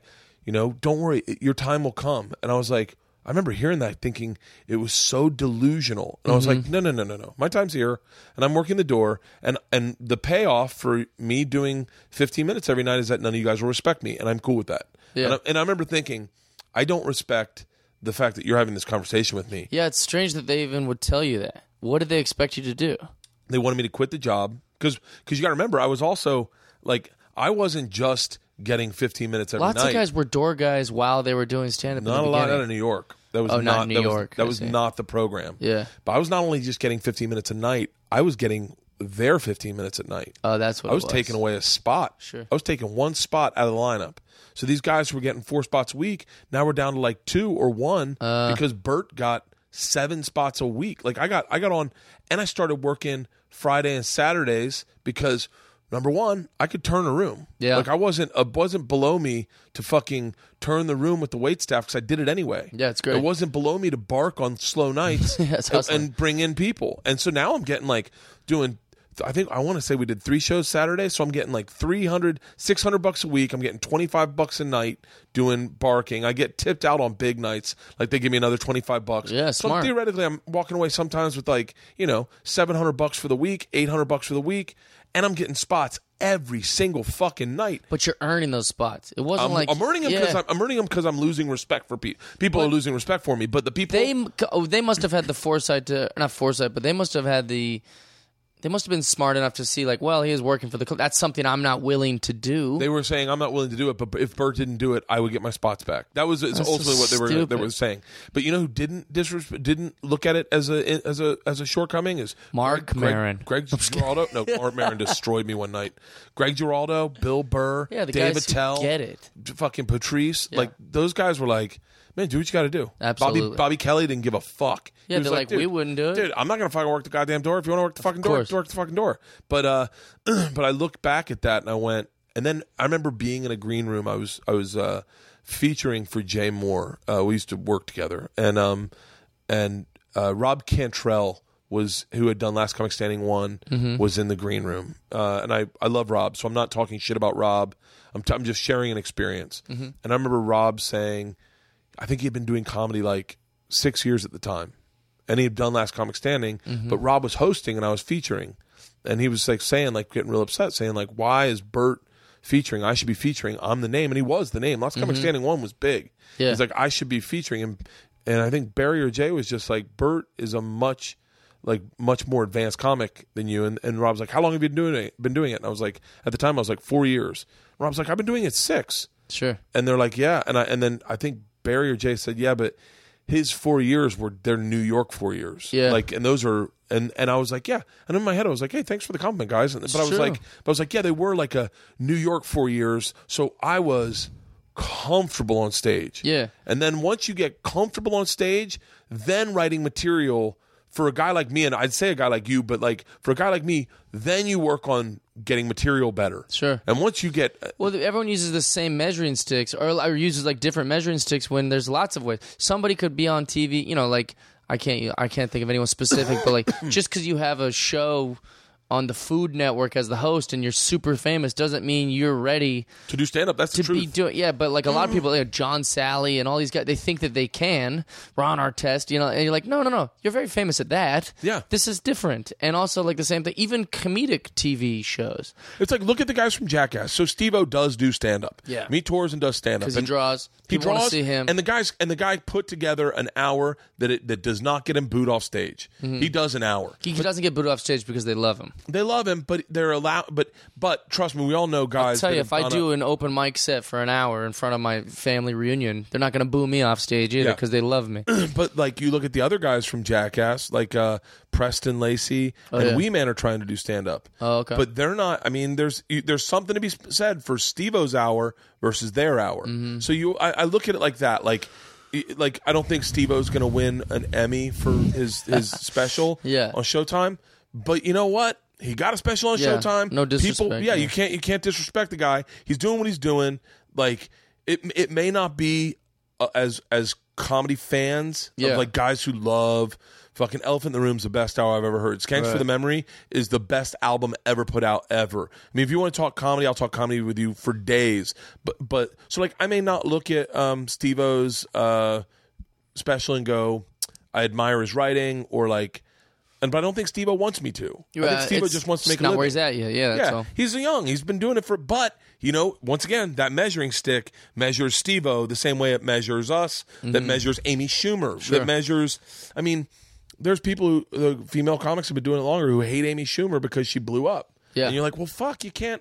Yeah, you whatever. can't get mad at her for succeeding. You yeah. can't get mad at Amy Schumer for succeeding or, or Nikki Glazer. Oh, she was just a feature two years ago. Well, she's not. Yeah, and Guys, that's fucking deal with it. Not even true. Yeah, yeah, like Yeah. you can't. It's I was like, because I remember like a year and a half, I got a college agent. I'd only been doing comedy for a year See, and a half. I that like that's something that people get mad at because they go, "Well, hold on, I can do a clean hour." Yeah, well, you got to be bookable by colleges. Right. Colleges got to want you. Yeah, and I was so close to their age. The reason I got it is because there's this great comedian. He's the nicest dude in the world. His name's Kermit Apio, and I know that guy. You know, yeah, he's Yeah. the greatest. And he just liked me because I loved comedy so much. Like I, I, I'm a very addictive dude. That's why I've never done like coke or anything. Because I know I'm gonna, I'll be homeless. I'll spend every dollar on coke. That'll Yeah. be it. Yeah. and I know myself well enough. I, I didn't lose my virginity until I was like 21. Seriously? Now I'm like a sex guy. Like the first time I had it, I was like, I'm doing this as often as possible. Same with stand up. This first time I did stand up, I was like, I'm doing this. I moved above, like right next to the comedy club. Like I was like, I'm, I'm a comedian. I became very obsessed with being a comedian. Yeah. and that's never really gone away. It's just like kind of like a healthy addiction. But um, But then once again, college comic, that's a different yardstick because you're doing hours Yeah. on the road. You know, let me tell you that we know who's a hardcore college comic? Daniel Tosh. Absolutely. That dude did demolish. did literally 150 dates a year. And you got to Yeah. remember that's just in the fall and That was like ten grand a night. It was like that back in the day. It was before he was like. I mean, he was on Comedy Central, but he wasn't. No, on, dude, he oh, was before that. No, I'm, I'm. I, Daniel Tosh is a guy that like, so like the same jealousy you may get. Daniel Tosh got hardcore, Sure. because he was funny, he was good looking, and he was, and he had his shit together. He didn't Sure. drink, didn't do drugs, like, and he was like. And it was like, and he came from out of nowhere. All of a sudden, this kid from Orlando is now got a Taco Bell national ad, Oh, and he's doing spots wherever he wants, and he's murdering. And you know, I love you, Daniel. I know you're not listening to this, but he was also a little bit of a dick. Yeah, no, Like, that's I kind mean, of his thing. He's like on yeah. the spectrum almost. Oh, oh Yeah. my god, I love him. And he didn't want. Any, I love Tosh, but like. I remember one time. Uh, I remember one time. Uh, I Gary Goldman and I looked at uh, Tosh's calendar and we were like, guys, working like twice a day sometimes, every day of the fall, every fucking Yep. day. And, and I remember walking up, uh, seeing him at the improv and being like, hey man, like you were working a lot. And Tosh looked at me, he's like, have you been looking at my calendar? And I was like, clearly. Yeah. And he goes, yeah, it's I have a mortgage. And I went, what? And he goes, yeah, I have a mortgage. I got to pay a fucking mortgage. So yeah, I live down at the beach. It's expensive. So I work a lot. And I was like, oh. And then, he, but he wasn't like cool about it. He was like, yeah. Yeah. And then we just stopped talking. I was Like, like, it was all right. obvious, And I like, just walked away. I was like, duh. oh fuck, I've been stalking this guy. but Well, so I love comedy so much that I think I reminded this old guy that like he loves comedy too. And I hate calling him an old guy. He's just older than me. Who? Kermit Apio. oh yeah, yeah, yeah. I think I like reminded him like yeah like i would always ask him stories about mitch hedberg and like all Yeah. these different things i just loved comedy i wanted to know everything i wanted to hear all these stories and share his stories and because of that he was like hey if you want to start come with me. You can like open for me and this because he's got these long drives and you want to be with a kid who was nice, who wanted to talk to him and found him interesting and liked comedy and Yeah. and I just treasured every second in that car ride with like a real comedian, like me and Kermit Apio, like on the road. And because of that, I'm opening for him for like 15 minutes or 20 minutes before a college crowd. And then he would get up there and talk about like marriage or like things. And the kids identified more with me just because I was so close to their age. Yeah. My references were things they talk about and my bits were about things that are going through so it was he was just like you know what you i'm gonna put in a good word to my college agent and just tell her you should be doing these colleges like you're doing really good. So at like a year and a half this college agent like signed me and she was getting me all this college work like on she would be like oh if you want to drive two hours you have to be there by noon but it's like a college lunch gig 2500 bucks. And I I went from like sleeping in my car to holding a check that said like twenty five hundred dollars, and I remember just being like, not only am I a comedian, but and that's and that's just made my loyalty to stand up better. Like I And went that's from one night. Those one nighters. yeah, that's, a one show. one gig, and I was just like, my so like comedy put a roof over my head. It puts girls in my bed. It puts money in my wallet, food in my belly. Like so, my loyalty's always been to this because it literally, it kind of in a way like saved me. Like I was like a horrible employee at every job I've Yeah. ever had. I've, I have no college degree, and I don't even have a high school diploma technically. So like this Really? job, yeah, like is I'm supposed to, but I don't. Really? Uh, yeah, it was like a long story. Shut up. How did that? That's so funny. You're so different than the person people see from the outside. Yeah. From the outside looking in, I was like, where did he go? Stanford? No. I can barely read. I have dyslexia. Like, Are you serious? Yeah, I swear to you. Like, oh, like, I'm dyslexic, mildly dyslexic, I think, in that it was never diagnosed and I just figured it out. My youngest daughter is like, like I make, a, Really? I made a joke about it on stage that like when she reads, you can see her try to guess the word off your face. Oh, Like- yeah, yeah. Like pterodactyl, and you're like, no, it's the Isla. Like, and but Yeah. she's like, I identify with that. That's funny to me because it's what I do now. Like I'll read things sometimes, like off like a side of a truck, and just I'm almost about to tweet about how fucking stupid this truck is, and then I'm like, wait, no, that doesn't say what I think it says. uh, what did I just? I'm read? almost about to make fun of it publicly. Uh, I was at I was at uh, I was at uh, Free Beer and Hot Wings show, and I I I talked on Rogan about I used to be I used to drink boxes of wine on the road, not realizing it's two and a half bottles as opposed to one. Yeah. So I'd have two and a half bottles and go, you know what? I can't believe that. I actually have some left over. I'm not doing too bad tonight. And so the the guys that Different uh, measuring stick. There it is. yeah, you know, the guys oh, it's one bag, not. the one, guys at Free Beer and Hot Wings uh, brought in a box of wine, Mm-hmm. and they were like, "Which one would you like?" And I was like, "Oh." Since it's the morning, let's go with the Chablis. and I go, it's pink. It looks nice. And they're like, yeah, the wine. Chablis it is. So we all start drinking it. And I go, I bet you could even put this in the fridge. And I look and I realize the word I had read is Chablis just said chillable. and I was like, fuck. yeah, no, that's every day of my life for So sure. wait, so what happened with high school? What did you just? I literally gave zero shits about school. All I cared about was making that the the students laugh and goofing. Yeah. I ran for president every time just so I could get in front of the school and like read my stupid like little jokes slash you know running. I'd always win. I didn't want it, you know. Yeah. Just like I was just like it was just an excuse to get in front. Uh, I ran for I ran every year in my fraternity. I ran for office with and just would get naked and give a speech. Yeah. and then one year I took a shit on a pizza. Oh, box. yeah, no, I know that story. I Yeah, it's election. incredible. That's so crazy. I just want. That's all I gave a shit. There was Yeah. times where I'd come to class. I remember this so well. It was like Miss Lloyd was her name. It was in drama, and I'm just like in class, and I'm just sitting there like smiling for attendance, and she's like, "Jeff, just go outside." And I was like, "What?" And she's like, "I just I can't today. I can't. just go outside. You're free to walk around till your next class. Just don't fucking come back in here." Yeah. And I, and that was every day for me.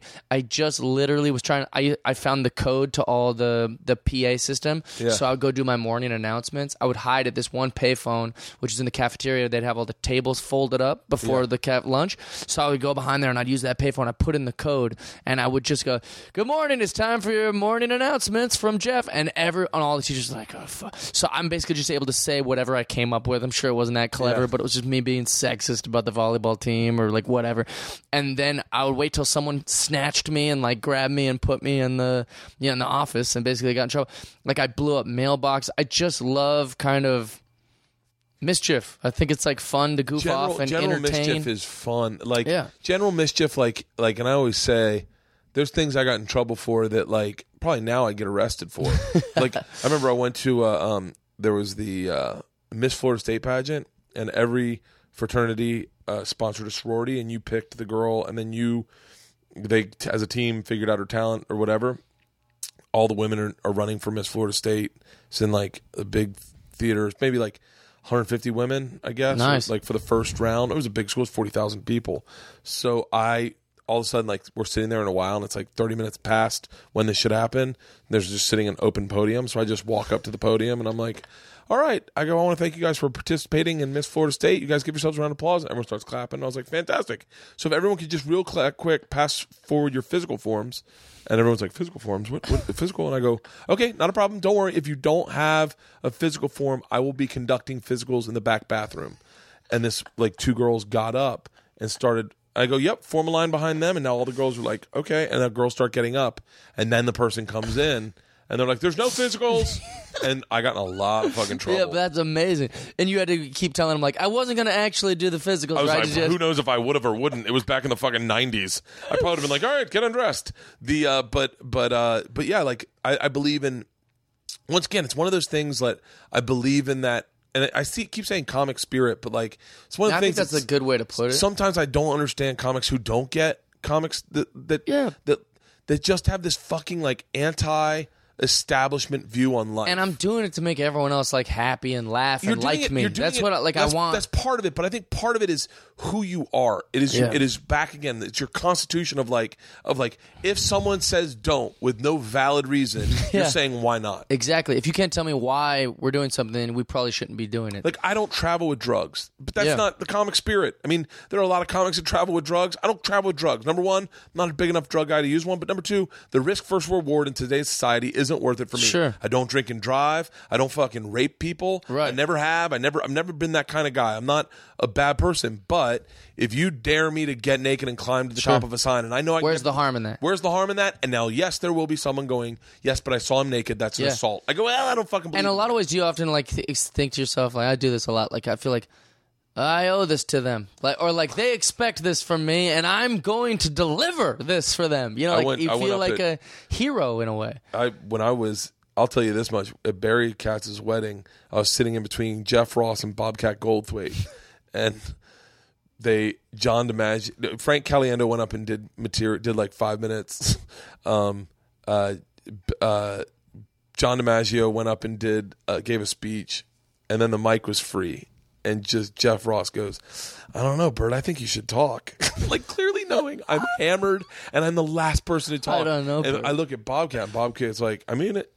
Now's the time, and, and I think we all want to hear from you. And they're like, "Come on, do it, do it, do it." And I was like, "Fuck it!" And then I just got up there and ruined a portion of his wedding, like ruined it. And then fucking took my shirt off and danced around with a tie on my head. And fucking Buddy Hackett. It was like it was That's like amazing. But it, but Barry got pissed. He was like, Really? didn't didn't get didn't get the comic spirit, man. Didn't get it from me at least. Yeah, But, like when I but- bet he tells us, her like when you got drunk at my wedding, I realized that was rock bottom, and you're like, you don't get me at all. Well, the best was, and this is this is the true comic spirit. Have you ever heard the story about Buddy Hackett at his wedding? No. Oh, this is this is the best. This is the best. So everyone's giving speeches. Uh, Buddy Hackett goes up to give a speech about Barry, and he goes up, and Barry had hired uh, a Beatles cover band, really expensive Beatles cover band, because his wife was a big Beatles fan, or his fian- ex-wife is was a big Beatles fan She looks like a Beatles fan. she yeah she looks like a Beatles fan, uh, and so uh, Buddy Hackett goes up, and the band start exits the stage, and the keyboard is humming, going Yeah. like just a just a Little bit. mild hum in the back, and Buddy Hackett's like. All right, before I start, let's turn this thing off, please. Can you turn this off? And he's like, anybody, please just turn this off. And it's just like sitting there, and he goes, perfect. I'm not joking up here. And he's like, I'm doing a horrible Buddy Hackett. And he's No, like, he's like, just someone turn this this fucking thing off. Are we turn it off, or I'll turn it off myself? And everyone's just silent. And he goes, fuck it. And he takes his drink and he throws it on the keyboard. And I'm not even joking.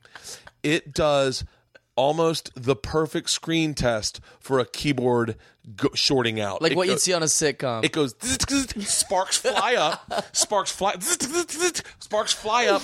The noise stops and smoke starts coming up. It was so funny that we thought it was planned. And he goes, "All right," and he goes, "And I'd like to say some things." And it was, and well, Barry ended up having to pay like fifteen grand for this fucking keyboard at his wedding. They Buddy were like, Hackett. "We need to check for this right now because Buddy Hackett threw a drink on it."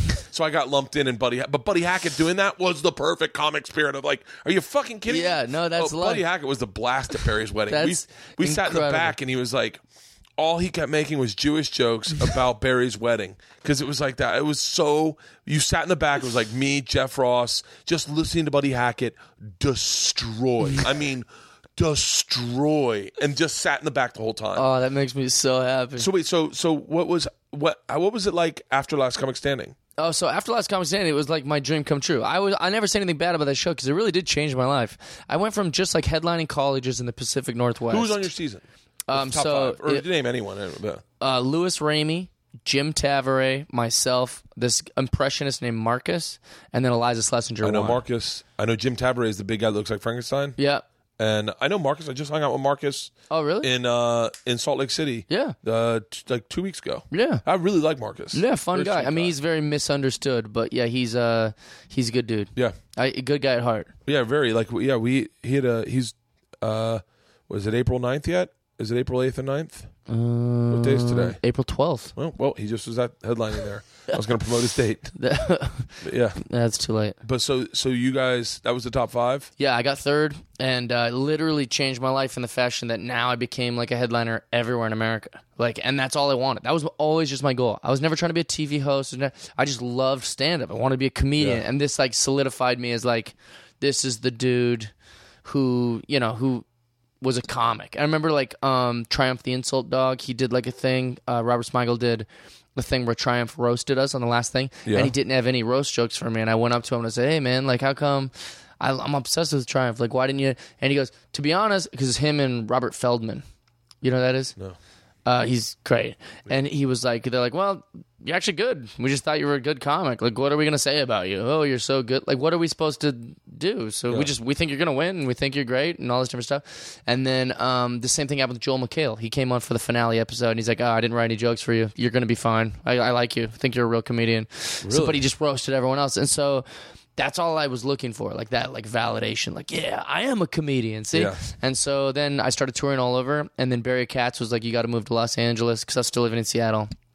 And I was like, "I See, don't." there you go. One nail one for Barry Katz. That's good advice. that is good advice, yeah. Uh, But he was like, "You got to move to LA to do TV. You got to be on TV, dude. You got to like." That's still good do- advice. Yes, it's good. Cause And- you, cause you, I, I've, I was, uh, I've always fallen in the same spectrum you fall in, which can beget jealousy, which is we can get. A, there's a lot of different jobs we can get just based on the fact that we can muscle. We're comics, but we can also uh, be a middle of the road, acceptable to an audience because we can also host shit. Sure. Like I, like I worked. I've worked my whole like life. just being yourself. you can yeah. just be yourself. You can Yeah. just be me. I can just be Bert. You, and you, you're you every day and every night. like I'm not. I'm not. I don't. I wish I could find the name. We'll just say Jay London. Like you better be in the mood for some Jay London. Sure. If you want him to host his show, or it better be about like being locked up in a like Jay's just a very uh, unique individual. Sure. You know. And but like Alonzo's like that. You can plug Alonzo. People have a been lot of- telling me for the whole three years before that I should move to LA. Though I remember like Yeah. Bill Burr came to town, and Terry was like, "Which one of the comics you saw tonight? Like, do you like what do you think about him?" And he's like, "Oh, they're good, you know." Blah blah. blah. He goes, "That Jeff Dye kid should have been in LA like last week." Man, And when people when comics tell you that on the road, fucking listen. Yeah, we don't sure. say that to everybody. Yeah. there's a lot of guys I don't say move to LA to. yeah, But that- if I think you should move to LA, move to LA. I, I hung out with a guy named Travel, Travis Carl. He's out of Virginia Beach this weekend, and I, I was like, the first thing I said was uh, we were getting off stage on Late Show, and my feature act, um, Adrian said, "You got to watch this guy. He's really funny." And I watched him. I was like, "Oh, he is funny." And then the first thing, as we said, I got on stage. I go, "What are you doing in Virginia Beach?" yeah, of course. I was like, "You," and he's like, "Oh, I live in New York now." I was like, "Good, yeah, get thank out. God." But so you, so then a lot of comics were telling me to move to LA, but then Barry was the one. It's like you gotta just get to LA. Yeah. So um, once I got there, I got a show called Numb Nuts, which was on MTV. It was supposed to be like the competition with Jackass. Yeah. Um, and it never went on TV. Ashton Kutcher made it. It was like twelve million dollar budget per episode. It was like this crazy, exciting kind of show, and it was me hosting. it was like Jackass meets uh, Fear Factor, and I was the host. Oh, wow. And I got paid good and everything, but I also felt like everyone thought I made it up. I leave the trailer for that show on my website be- to this day because I feel like a lot of people think I made that show up. Because I was like, oh, I'm living in LA now. I got a show with Ashton Kutcher, and I feel like people were like, yeah, sure you do. Yeah. yeah, sure. You've been in LA for a month. You already have a show with. And I was like, no, I swear it's real. I promise. And it never went on TV, so that was a big thing.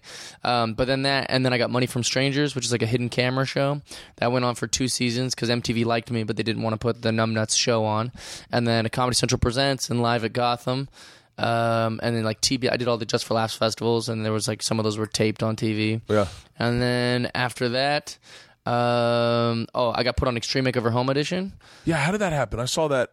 The weirdest thing, I don't know. They just were like, we, you know, like the later seasons, like their ratings were dropping. So I think they were just trying anything to get different demographics to watch them. Yeah. So they brought an exhibit, like being like, oh, this oh, will yeah. make more urban people like watch the show. Let's bring in this young comedian that'll get young people maybe to watch. And we always are like sad, but we're not always funny. So I did that. That show was really fun to work on, but it was a real learning experience. Well, that's the other thing that I think that people look. I think a lot of people look from the outside and go, "Oh, you've been like."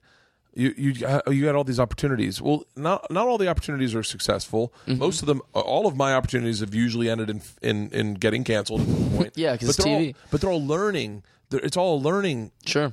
curve for me. Like, and I learned, I've learned so much in television that that is the that there, you can put a price tag on that. Is that like I literally know so much about television. Sure. that that is what is the valuable part. But I think people a lot of times get jealous of like, oh wait. How many? Like I did. I probably. I'm not even joking. I probably did 29 pilots from Jeebus. 2001. No, probably 2001, maybe to 2000.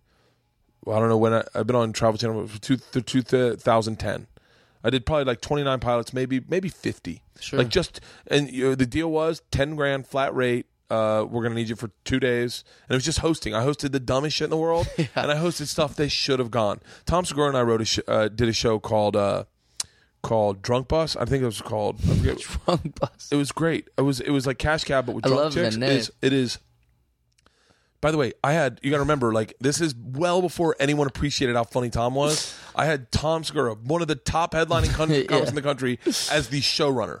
No one would hire this fucking guy. He was probably 29 years old. I was probably 36, and no one would ever hire him. Drunk Tom. Tom, uh, Tom, Tom went in and fired the director, and just said, "I'm going to do it." And Tom wrote segments like Mexican or not a Mexican. And so, like we had, we just did segments where you, when you picked up, definitely only when you picked up Mexicans, you'd show pictures of Latinos and go Mexican or not a Mexican, and they're like J Lo, they're like, oh Mexican, like they fucking failed everyone. Uh, Tom, it was the funniest fucking show. I love that. but it was uninsurable. Like you couldn't because everyone was fucking hammered. The one thing Tom said, he goes, I think when they go into the bus, they should hit a breathalyzer, and whatever number they blow, you just add a zero to the end, take out the point, and that's their bank. Dudes were getting fucking blitzed, like oh shit, he blew like a fucking 2.0. And you're like, holy crap. Like, I mean, people were like getting blitzed coming in.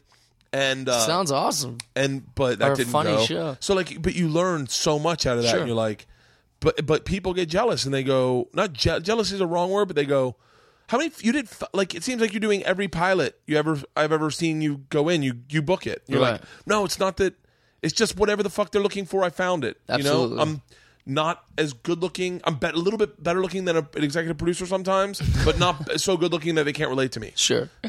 But like you've done that, you've done a dickload of like, yeah, it's always like it's like some people would call it being like a journeyman, but like in a weird way, like I've I if you put me in the scenario, I'm gonna do my best to just knock it out of the park. Like, what do I know about home improvement? Nothing. But I can be myself Yeah. on a on a thing, like talking to like little kids and making rooms for them and shit, like trying to figure it out. Um, you know, like a hidden camera thing. I learned hidden camera. Or if I, I'm very adaptable. Like as long as I'm just Yeah. allowed to be myself and be silly and goof off and have fun, and um, and so that's why I just did a show on NBC called I Can Do That, and um, it was I'm the comedian on the show. Joe Jonas is the pop star. Nicole Scherzinger is the female pop star. Sierra's like the hip hop star. Cheryl Burke was the dancer, and uh, it's hosted by Marlon Wayans. But it was basically we sit in chairs, kind of like on The Voice, and then performers come out and perform for us. And if if we think we can do it, we have to run up, hit a buzzer, and say, "I can do that." and then we get seven days to work with them. Oh, I and on the seventh day, idea. we have to perform what we've learned over those seven days. Oh, I love this fucking idea. It was awesome. The first week I worked with the Harlem Globetrotters, so th- I learned that. I know how to spin a basketball on my finger. I can do it as long as anybody wants. Like I just, it's the coolest feeling. I get picked first every day at the basketball court because I just spin a ball, and then they'll see how shitty I am once I'm in the t- on in the game. You're like, Yeah, just like. You do and they're like, "Oh, I want him." Lemon joke, bouncing off their back. Hey, put it in your shirt. Yeah, they're like, that's traveling. This guy sucks. He doesn't know how real basketball's played. Oh, that's great. And then the next week I did um oh I shot crossbows with Nicole Scherzinger, like this like Yeah. talent like stunt crossbow act.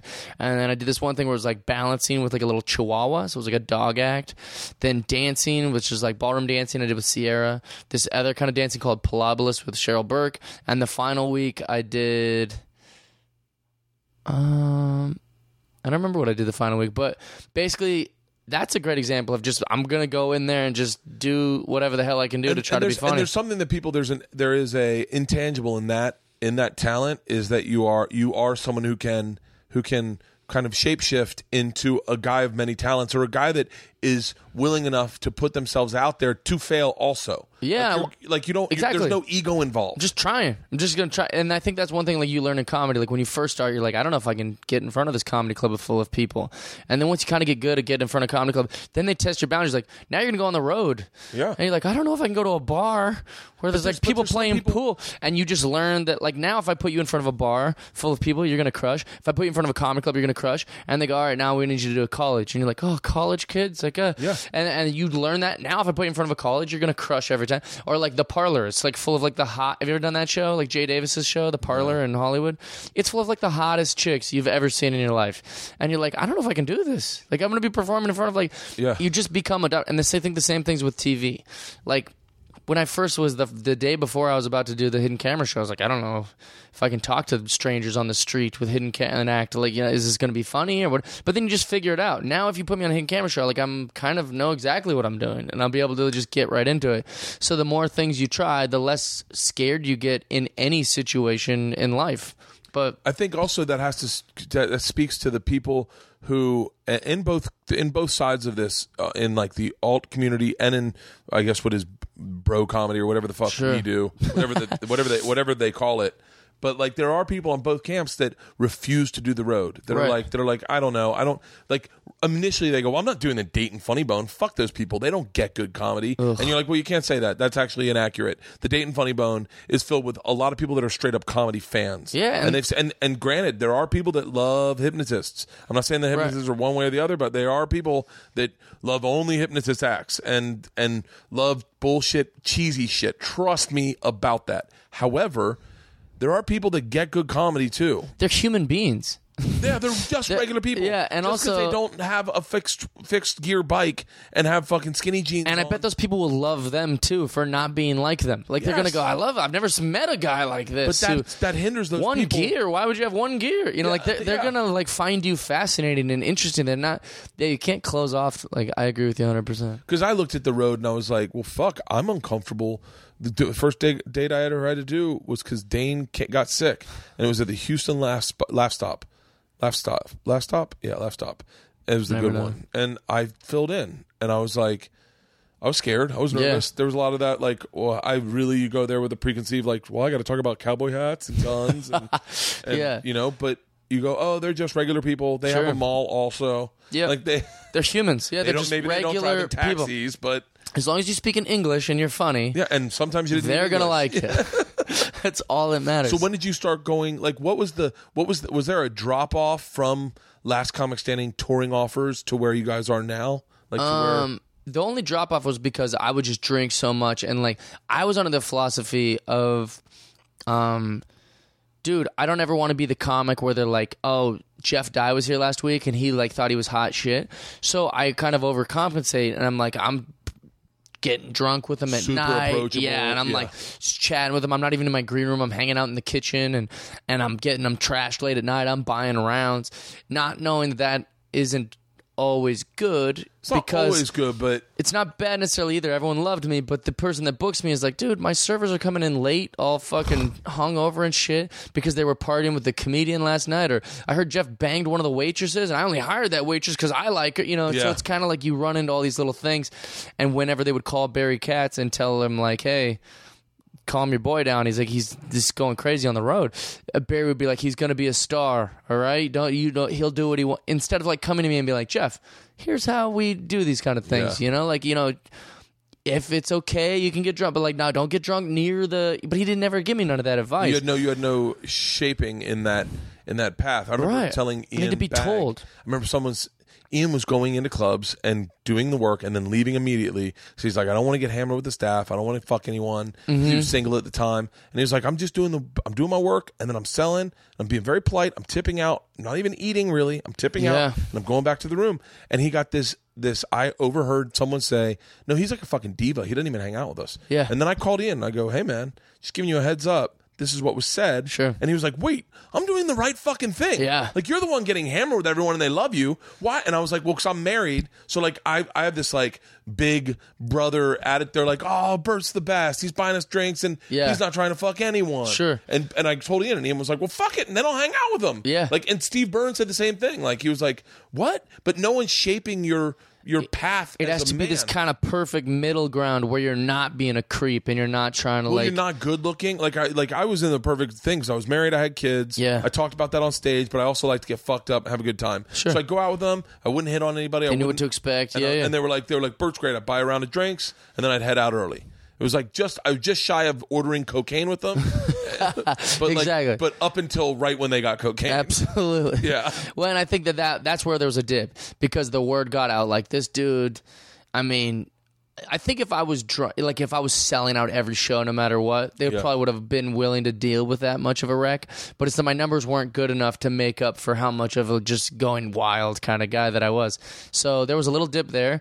Um, I got rid of my whole team and I got new people who were willing to just be like, "Listen, dude." Get your shit together. This is some of our clients who do it the right way. Yeah. You know, we get what you are. We totally understand your what your style and your mentality. And I was able to like adapt. And then now we're back doing good. I got another show coming on NBC in the summer. So basically, I shoot in LA like on weekdays, and then I'm on the road every weekend. I never take a weekend off. Yeah. I love it. And it's a perfect schedule. Whenever I'm sick of whatever town I'm in, I'm in Albany with Brandt last week.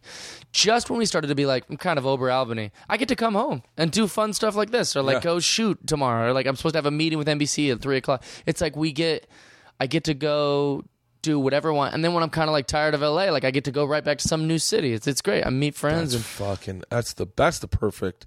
That's. What, I'll tell you. Can I tell you? If this, if I was going in a time machine right now Mm-hmm. and talking to myself at 33, like if I was going to talk to myself at 33, I definitely say different things. I definitely say, "Hey, don't blow off Dane as a crazy man who's th- I love talking about the internet." Because like, no, no, I'm saying that. No, Oh, yeah. that's what I've said to me. 'cause Oh, Dane was like talking about the internet, and I was like, he's out of his fucking mind.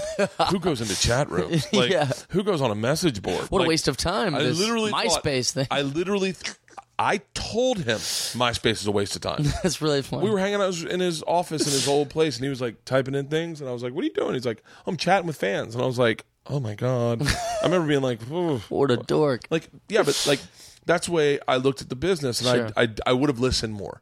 I would have list, I would have paid attention to like the fact that Tower Records was about to go out of business, and been like, "Wait, what's that mean for everything?" Like Dane really was. And I say, you know say whatever you want about Dane. Anyone can say whatever they want, but I'll say tell you the true facts. Or the Dane was like, "Hey man, that's so funny. I noticed that that MP3s are coming out. That's the future. I'm recognizing that. I'm just going to upload all my shit to Napster for free. I don't care about the money. I'll just whereas I was like, "No, no, no. You want my CD? You spend $10." Yeah, absolutely. And Dane was just like, and all of a sudden you're like, oh, the biggest comic in the world. Yeah, for And then you started realizing all Hedberg stuff's there, all Bill Hicks stuff. Like you're like, whoa. Like I would look at like all the stuff you're doing.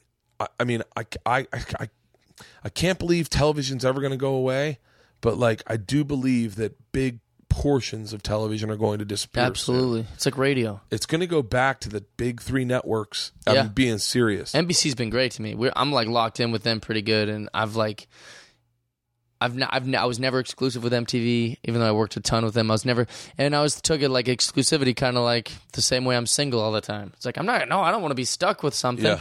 But now that NBC, it's like the hottest girl in school being like, you want to be exclusive. So I'm like, yeah, of course, I'll be exclusive with you. Yeah, I will hold your hand Yeah. in front of the locker room. I'll tell everyone I'm with you. I'll wear your jersey. Fuck yeah. yeah, yeah, exactly. So I feel pretty good with where I'm at now, but it hasn't always been that. It was usually just taking what I could get. This is where you good should to be, wanted. you This is where you should be at 43. I'll tell you right now. You should take everything you're learning right now with these production companies and literally and and the, these networks and literally slow it down and go and do like focus on doing a good job, but pay attention to the way the people that are making the most, the people that are making the back end money, how they're working. And at 43, you, I wish I could, I wish I had done it. I wish I had paid more attention. I just wanted a paycheck. I wanted to do the road. I wanted to party. Mm-hmm. Wanted to have a family, pay for them. That was it. But now I look at it at 43 and I'm like, I wish I had been, I wish I, I wish that when like people had offered like, hey, do you want to, do you know, I, I would uh, like, uh, I'm good. I you got your job, I got my job. I'm Yeah. gonna do my job really good so we can get picked up, and you do your job really good, and then we won't have to worry about it. Right. You should take these opportunities as literally like graduate school, Sure. and be like. And be like really figuring out, like, talk to the guy who sold that show. I love the premise of that show, but find out where he came up with his idea and where, like, and whittle it down. Like, really pick people's brains. Yeah. execs, um, writers, fucking.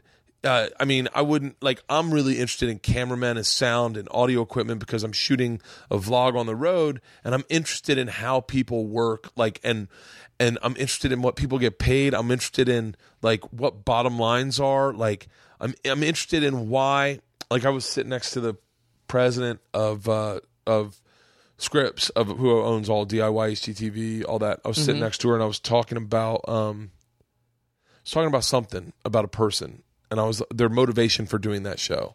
Cuz I was like that's odd. Why does that person Right. doing that? And I was like cuz I was like that I know how much I get paid. They can't pay that person that person that much. So I was like, "Hey, what's uh just out of curiosity, why are they doing that?" And she was like, "That's an insightful question. Why do you say that?" And I said, "Well, like, I don't know. How'd you get them?" And Yeah. they were like, well, I can tell you. And then she explained why that person was doing that. And I went, oh, that's interesting. Right. So that's the way the biggest stars in the world are working? Like, that's the way they're working backwards? Oh, that's interesting. And then I thought, oh, I wonder if I could work that way. And then I was like, okay, what way can I work that would be the same thing that then say like say like a Will Smith is doing it a certain way. How can I do it that way in my career so that I can build the same way he's looking to build when he's a mega star? Like LeBron? yeah, like Or any- LeBron. yeah. Like like and so I, I kind of like I would be remiss if we didn't leave today with me saying like the the one thing I look back at is I really regret is focusing on being a just a good host and just a good comic. Sure. Because nowadays you have to wear so many fucking hats. Like like the one of the biggest hiccups in me ever is learning how to post, edit Oh, yeah. a podcast. Like that was like when I first started this podcast, that would take an hour and a half. Sure. I would be there forever. Like Figuring cut, it out. Yeah. paste, like how come I can't hear it on one ear? Like how do I cut? Like Yeah, yeah. And now I'm editing vlogs myself and pulling audio from one side one Sure. And so it's like that's this business is going so that way. You will be in the talent generation that will be of the cord cutters. Sure. Where where your connection with NBC will be so valuable because it will go back to CBS, ABC, NBC, Fox. Just like when I was in high school, Yeah. there were, you're going to get rid of the speeds and the the fuse and the Yeah. G the, uh, what is the the the guy one?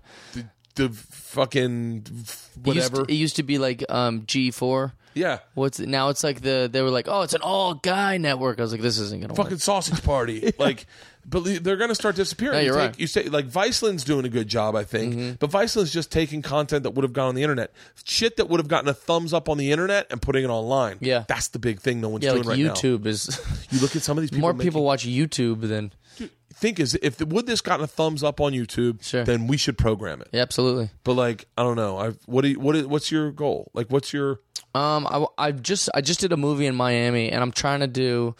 I liked that so much because I've always liked acting, but I've always been like like when I was very young, I was too broy for like theater. Like I was like, this is some gay shit. Like I hated it, but as I got older and started like b- developing a brain, like I realized like, oh, theater is really beautiful and it's really good, but it's also like a little too hard. I'm not like trained in that. But with TV or like movie, they like let you do it over and over again, so you Yeah. can just like master like these little nuances and facial expressions. And so through doing that, I've really like gotten like a love for acting. I saw you on the Dierks Bentley. Yeah, yeah. Uh, Drunk on a plane, yeah. And I love that. It was a very like fun to like learn how to like just kind of tell a story.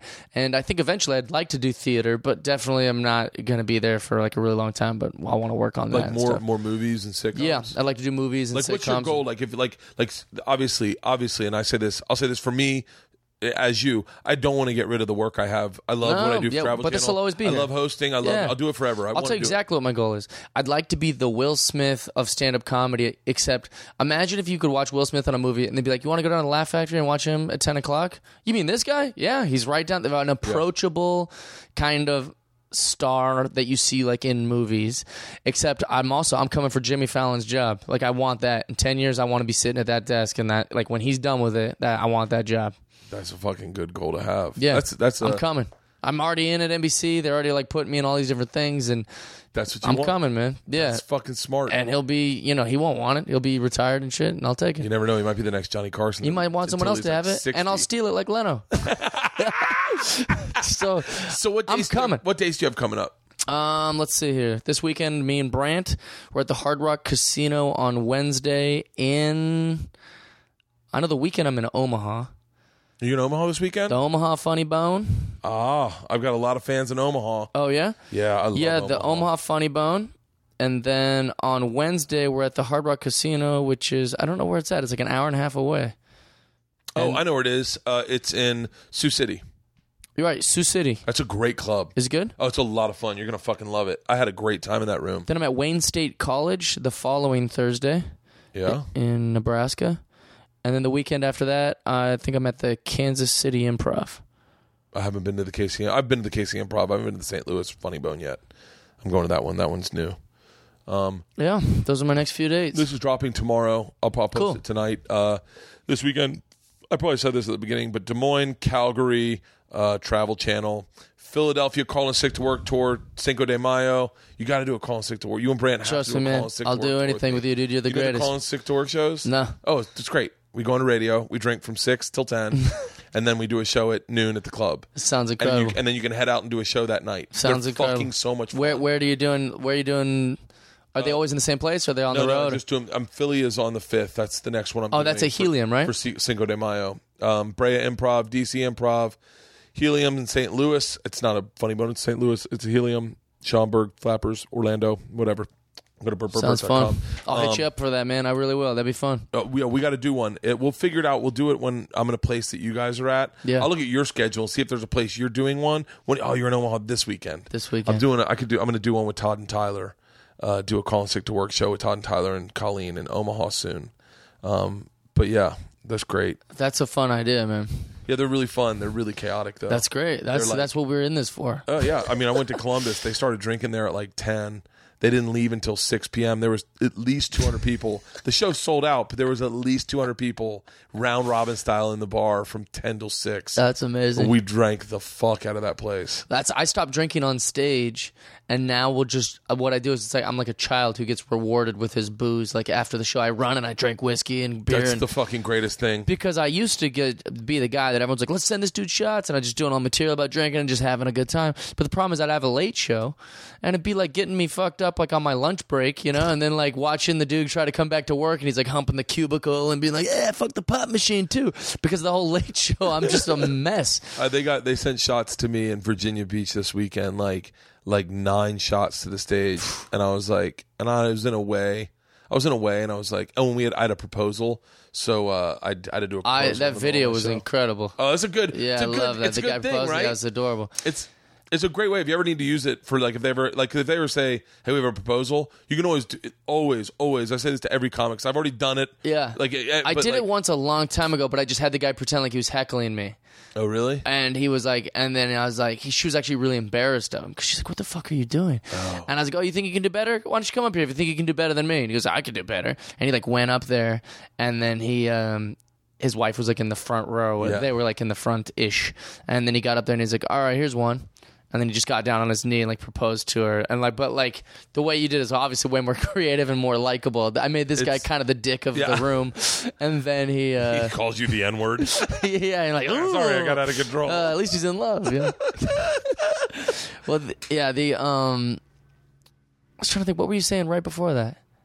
I would say if you if anyone ever wants to use that, like Yeah. there are things that happen in comedy that are that I was like I was like I'd love to have an out, like because there are times when you're younger when a when a club will be like, hey, we got a proposal on the Late Show, and you're like, I don't know how to fucking finagle that, Right. And it's a it's a great it's a great little mechanism, but you got to take your shirt off to blindfold them. Yeah. But man, that was fucking it was good. awesome. She started crying. I started Yeah, was so crying. sweet. The crowd, the front row's crying. I was It was great. The guy was so nervous. When you watch it the second time, you can see how nervous that dude Oh, was. he was shaking and he was sweating. He was sweating. And then uh, the one thing I regret is I made him take his shirt off. yeah, he had to do that with his shirt. his off. shirt off. Proposal was fucking shirtless. Yeah, what a great screen grab that's gonna be. Oh, And you like really close to him with your shirt off, narrating. oh, fuck. All right. So well, good. I appreciate you doing this, man. Thank Thanks you very for having much. me. I was appreciate two it, hours. I think that's good. I think everyone's Yeah, be- man. We had a good fucking podcast. Uh, anytime. Uh, We, what we have to do is a three-way me, you, and Brandt drinking For sure. podcast. Anytime. I'm, I'm, I'm going to look at my calendar. Perfect. And We'd find, love that. Find a time that we're all home, and we'll do it. That's my thing, dude. Awesome, man. Let's do it. You're the greatest.